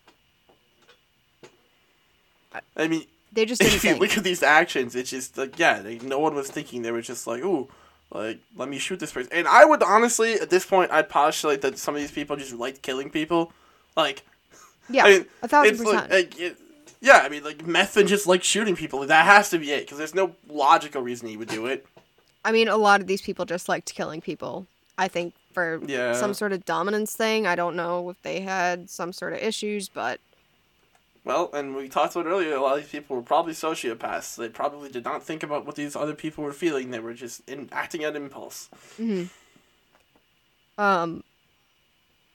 So Campbell's partner Percy Boyd was also with him when Campbell was killed, and so they kidnapped Percy, and they took him to Kansas. They let him go with a, a clean shirt. Sorry, this isn't. It's funny. A clean shirt, a few dollars, and a request from Bonnie that he would tell the world that she did not smoke cigars. because of that picture. Listen, mm-hmm. I don't want you to refute anything else. I just need people to know that I will never stoop as low as smoking, Smoking a cigar. cigar. Yeah, that is that is so bizarre. Yeah. And it's like again with the they didn't kill this man. He was a cop too, but they they took him and they just and they just let him go. Like, I, Yep. I don't. Ah, it's just it's frustrating because nothing has rhyme or reason with these people. There's absolutely no mo. Absolutely none. Not, not at all. It's so sporadic, for lack of a better word. Um, just very unplanned and all over the place. It's very stressful. So, what the gang didn't know was that Hamer, if you remember, he was the retired cop. He began tracking them on February 12th, and he recognized that they followed a specific route in order to exploit the state line rule. Uh, which Hmm. are you guys yeah. familiar with that? So, okay, Yeah, it's like where they're trying to get off state state to get across state lines so that they no longer could be In the know, jurisdiction. patrolled by yeah. Okay. Of yeah, exactly. so the specific route was to exploit the state line rule while also being able to see their families as they traveled. According to Hamer's calculations, Methvin's family in Louisiana was next on the list of people to visit. Methvin's parents' house also happened to be the meetup spot for the gang in case they got separated, which they did. Hmm. Methvin got separated from Bonnie and Clyde in Shreveport, Louisiana. Hamer assembled a team of Texan officers, uh, Hinton, Alcorn, Gault, and Louisiana. Nope. Louisiana. Great. Good job, Audrey. Louisiana officers Jordan and Oakley. I hate myself. The team set up along Louisiana State Highway 154 on May 21st by 9 p.m. The officers waited until 9:15 a.m. on May 23rd, so like 36 hours later, until they heard the stolen V8 approaching at high speed. They had convinced Henry Methvin's father, Ivan, to pull his truck to the side of the road that morning in hopes that the gang would stop to speak to him. Clyde fell for the trap, and while the car was still moving, Clyde was killed instantly by Oakley's headshot. The next thing they heard was Bonnie screaming. They then fired over 130 rounds into the car, which was enough gunfire to cause the officers temporary deafness for the rest of the day. Yeah, that's oh wow. This is a lot. Like, it's making me a little emotional, and not because. no, I mean not because I don't think Bonnie and Clyde did nothing wrong. That's obviously not the case, but because right. they didn't get a, a chance to surrender or anything of the sort. I, I don't know. Yeah, they didn't get a chance to turn themselves in. People were so pissed off at this point that they were just like, "We are going to come at them with as much might and fury as possible and literally just annihilate them." Right. And I don't know. To me, it feels like while Clyde was the leader of the group, so to speak, for like lack of a better word, it kind of felt like he was also scared of the other people around him because they were so unhinged. Oh yeah, And because I don't know. Part of me feels like if they were given the chance to surrender, they would have because this was the first time that they were caught by themselves. yeah, I mean, it would have been interesting to see what would have happened, like if that would have actually been able to get like straight up testimony from these people to like.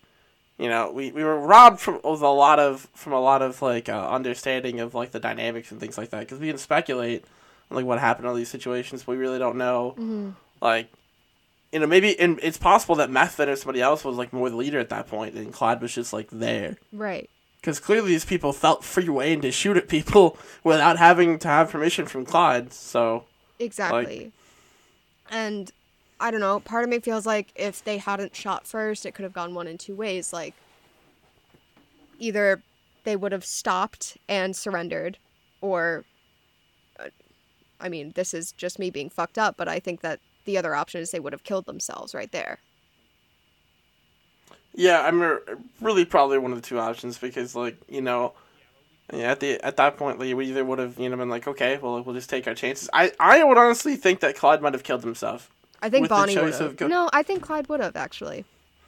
I think Clyde would have because I, I think his most like he was so petrified of going back to Yeah. jail that given the choice between death and jail, I think he would have chosen death. Yeah, exactly. So I don't know. This just this part just bums me out. Um It's a it's a lot. The I thing mean, that- this is sorry, the thing that also just really quick, the thing that also sucks is that Bonnie was the same height as me. She's four she was four eleven. Um, and she was like ninety pounds. And so I just think of like I don't know. I don't look at myself and see someone super intimidating, you know? And to think that mhm. I mean, Clyde was only like five foot six, five foot seven. He wasn't a big dude. He could be taken really easily. And right. I don't know, part of me just thinks that just emotionally and physically they were overpowered by these people in their life. And I don't know. I think I'm getting off topic and getting over emotional about this, but Well, I mean, these are relevant questions to ask, though. Too is like, I mean, we know the facts, but like a lot of times, like, things that you might not, you know, think about and you might miss are, you know, some of these conversations about motive and right. are we misperceiving things based on headlines? Because the media, as we talked about earlier, did have a big control of what the narrative was. So you know, you have to question how much of that was maybe truthful, and then were there parts of it that they didn't necessarily cover because it wasn't necessarily what the public wanted to hear about. Right. So like, and it it just left so many questions unanswered and i think i'm just having a really hard time as dumb as it sounds i guess of not putting myself in bonnie's shoes because we were the same height we were like you know around the same stature and stuff like that and you know we had similar interests in music and i don't know i didn't feel like that when i i didn't know going into this that it would hit so close to home you know mm-hmm. um and I'm not It's defending anything that she did. I'm not defending anything Clyde did. I'm not defending anything anyone here did. I just it may I think that there's shit that people didn't consider that we could have gotten answers to and we didn't. Yeah, it makes it harder to to not put yourself in specific shoes when you don't have exact answers to things, and you know, based on the way they died and all the you know the all the other things we were robbed of knowing, um, in this circumstance, it's hard to sort of wrap that up for yourself, um, and give yourself closure when you look at things like this, um, because you don't necessarily have like the full answers to what happened. Mm-hmm.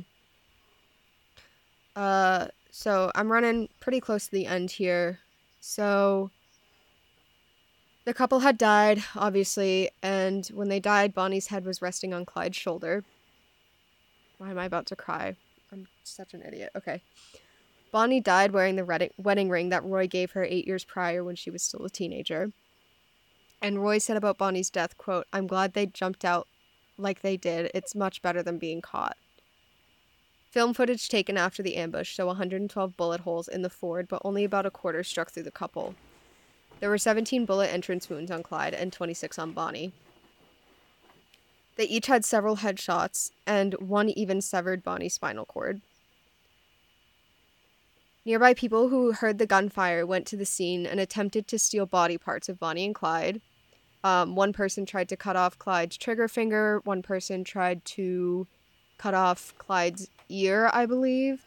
And then there was this one person who actually was able to go in and cut off some of um, Bonnie's clothes and hair, which is just super fucked up.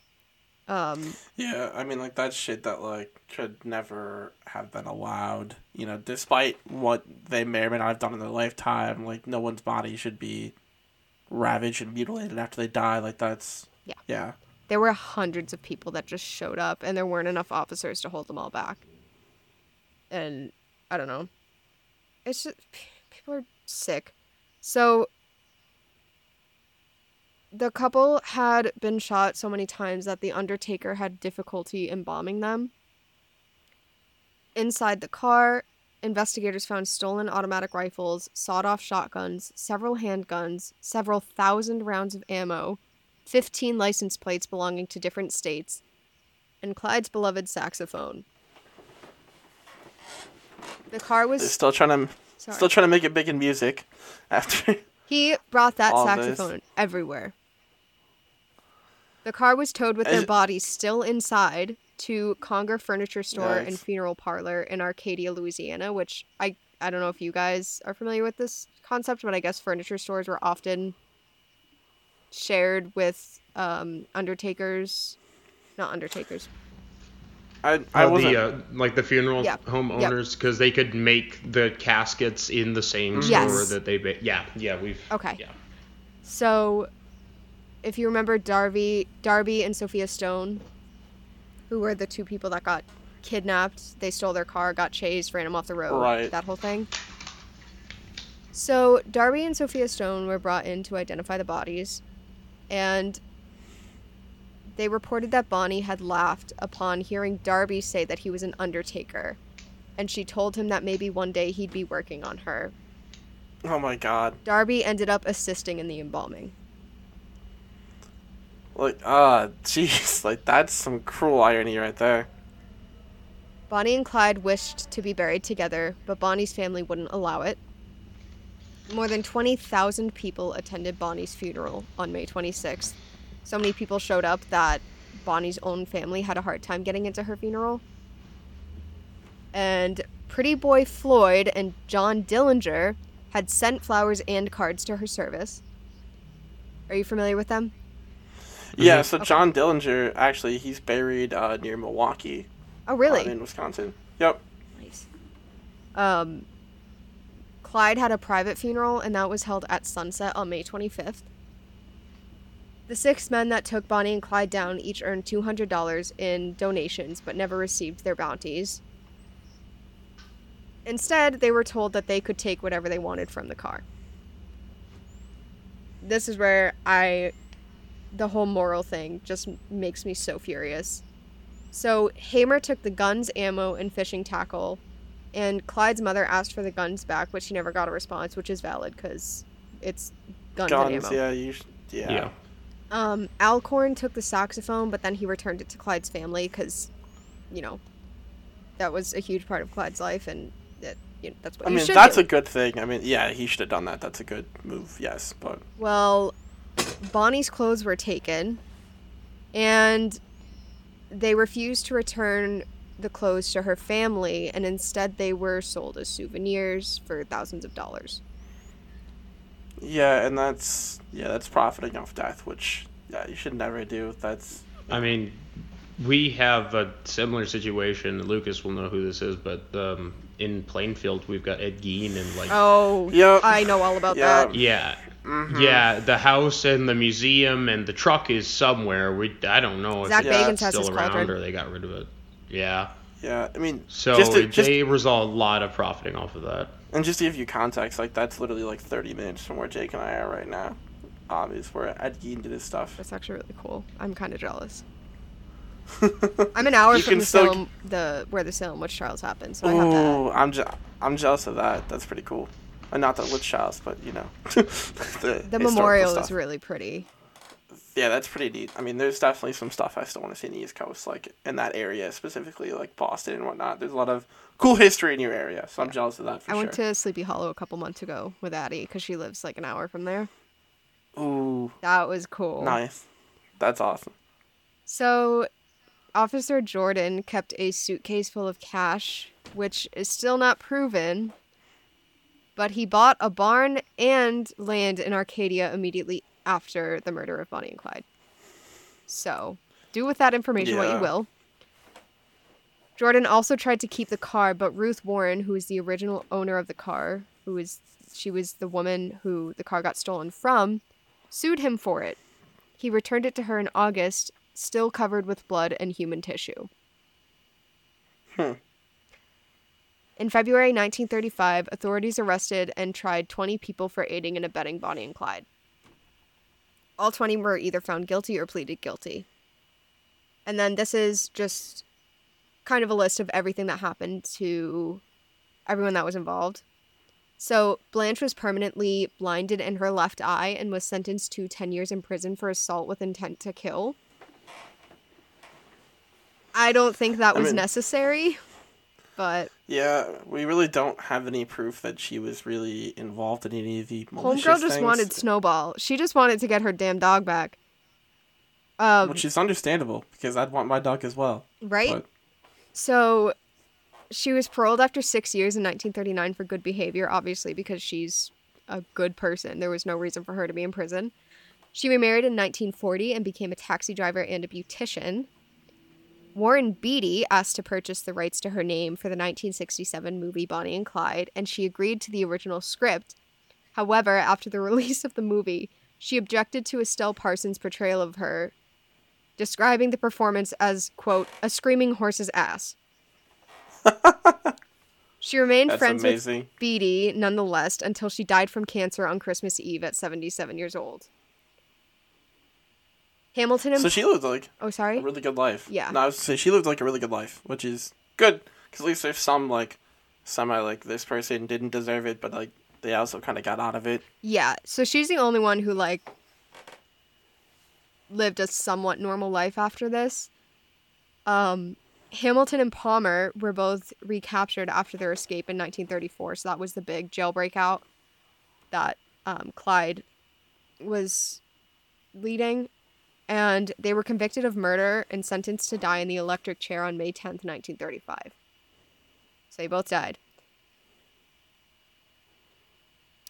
Jones had left the gang after evading officers at the abandoned amusement park in 1933, and he got a job picking cotton in Houston, but he was quickly captured. He was convicted for the murder of Doyle Johnson, but only served 15 years. I don't know if it's because he was a minor when that happened. Like I said, he was the one who completely avoided being charged for another murder. On August 4th, 1974, he was. Sorry, this isn't funny. It's just there all of these deaths coming up are just very very dramatic uh, he was trying to help a woman when her jealous boyfriend just walked up to him and killed him Jesus. uh, methvin was convicted in oklahoma for the murder of constable campbell in 1934 he was paroled you're gonna love this one he was paroled in 1942 but in 1948 he got drunk fell, fell asleep on the train tracks and got run over by a train that cut him completely in half That is just wow. Like honestly, fuck that guy, and that's kind of almost hilarious. Like I'm not like you know what I mean. Like it's no i know oh my god. it's one of those things is- you'd see in a comedy movie or like I don't know, just any movie in general and you're like, yeah, that's too much. That would never happen, but it does. It's just Wow. so absurd. I've never even heard of anybody dying like that. Like I literally, legitimately have never heard that of that heard of that as a cause of death until just now. I I couldn't tell you. Um, That's insane. Roy Thornton, who is Bonnie's husband, if you remember, he was Yep. killed by guards in an escape attempt on October 3rd, 1937. The bullet ridden Ford Deluxe became a huge tourist attraction, as pretty much everyone knows. The car traveled to fairs, amusement parks, flea markets, and even became a fixture at the Nevada racetrack where you were charged a dollar to sit in it. oh no. Yeah. The Ford V8 and the shirt Clyde was wearing at the time of his death have been on display at Whiskey Pete's in Primm, Nevada since 2011. That is everything I have on Bonnie and Clyde after two hours. Well, that was um that was really informative, and um I guess just to wrap up like the uh, official part of the podcast, we really appreciate having you on. Um, it's been a pleasure. Um, we hope you enjoyed coming on. That was really fun to kind of just talk about that stuff and kind of do a deep dive.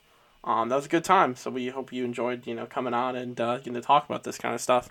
I did. Thank you for having me. I um I feel like I get along with you guys really well, which is comforting because I feel like I'm not a very social person or that I'm just really shy and I it takes a, a long time for me to get to warm up to people and you guys made me feel super comfortable and I really appreciated that. So um Addie and I will probably reach out to you guys soon to see if you want to do a joint episode with us. Yeah, no, we. I was gonna ask and uh, just kind of offer that if you guys wanted to, I'm sure that we'd be more than willing, and we'd love to come on your guys' podcast, and you know, uh, we can come up with a uh, fun story to, to kind of tell you guys. Yeah, we'd absolutely um, love that. Yeah, no, it that'd gets be awesome. it gets gets us off the hook for a week of yeah, talking about murder. Um, I will say, given the week that Jake and I have had, this was like the perfect week to have like a guest come on because I'm glad I we, could take uh, that weight off. I don't know that we would have recorded an episode otherwise. I get that. It's just been a week, so. I get but that. yeah, no, this has been this has been awesome. So like, yeah, I had a lot of fun. I, I know Jake did. He's been in and out because he had to get a couple of things done. But okay. um, yeah, but it's been really good. So Yeah, I had a Um, lot of fun with this. I'm probably gonna cover it on my podcast in like another year or so, just to like revisit it Sure. with Addie. Yeah, so I she can hear it, yeah, definitely. or so we can discuss it. But um, I don't know. I'm, it is a trip. this was an experience. I'm really glad that you reached out, and um, I don't know. I plan on probably keeping in touch with you for a while because I I enjoy you guys. I'm sorry about that. Keep You're going. um, I just enjoyed talking to you guys, and uh, yeah, that's it. I didn't feel awkward or uncomfortable. And if anyone from my podcast is listening to this, you know how it went last time I was on someone else's podcast. Not well. So, um, no, this was for everyone here that is listening to Hacked History and not coming from my end, uh, thank you for listening. And I hope to hear from you or anything else. Uh, reach out if you want. Give me a case suggestion or two. But also keep listening to Hacked History because they're fucking awesome. uh, we really appreciate it, and uh, because Jake isn't available to say it, um, we appreciate everybody. Have a fantastic time, whatever whatever you're listening to this. Have a great time, um, and we hope you appreciate it. And we'll be back with more episodes soon.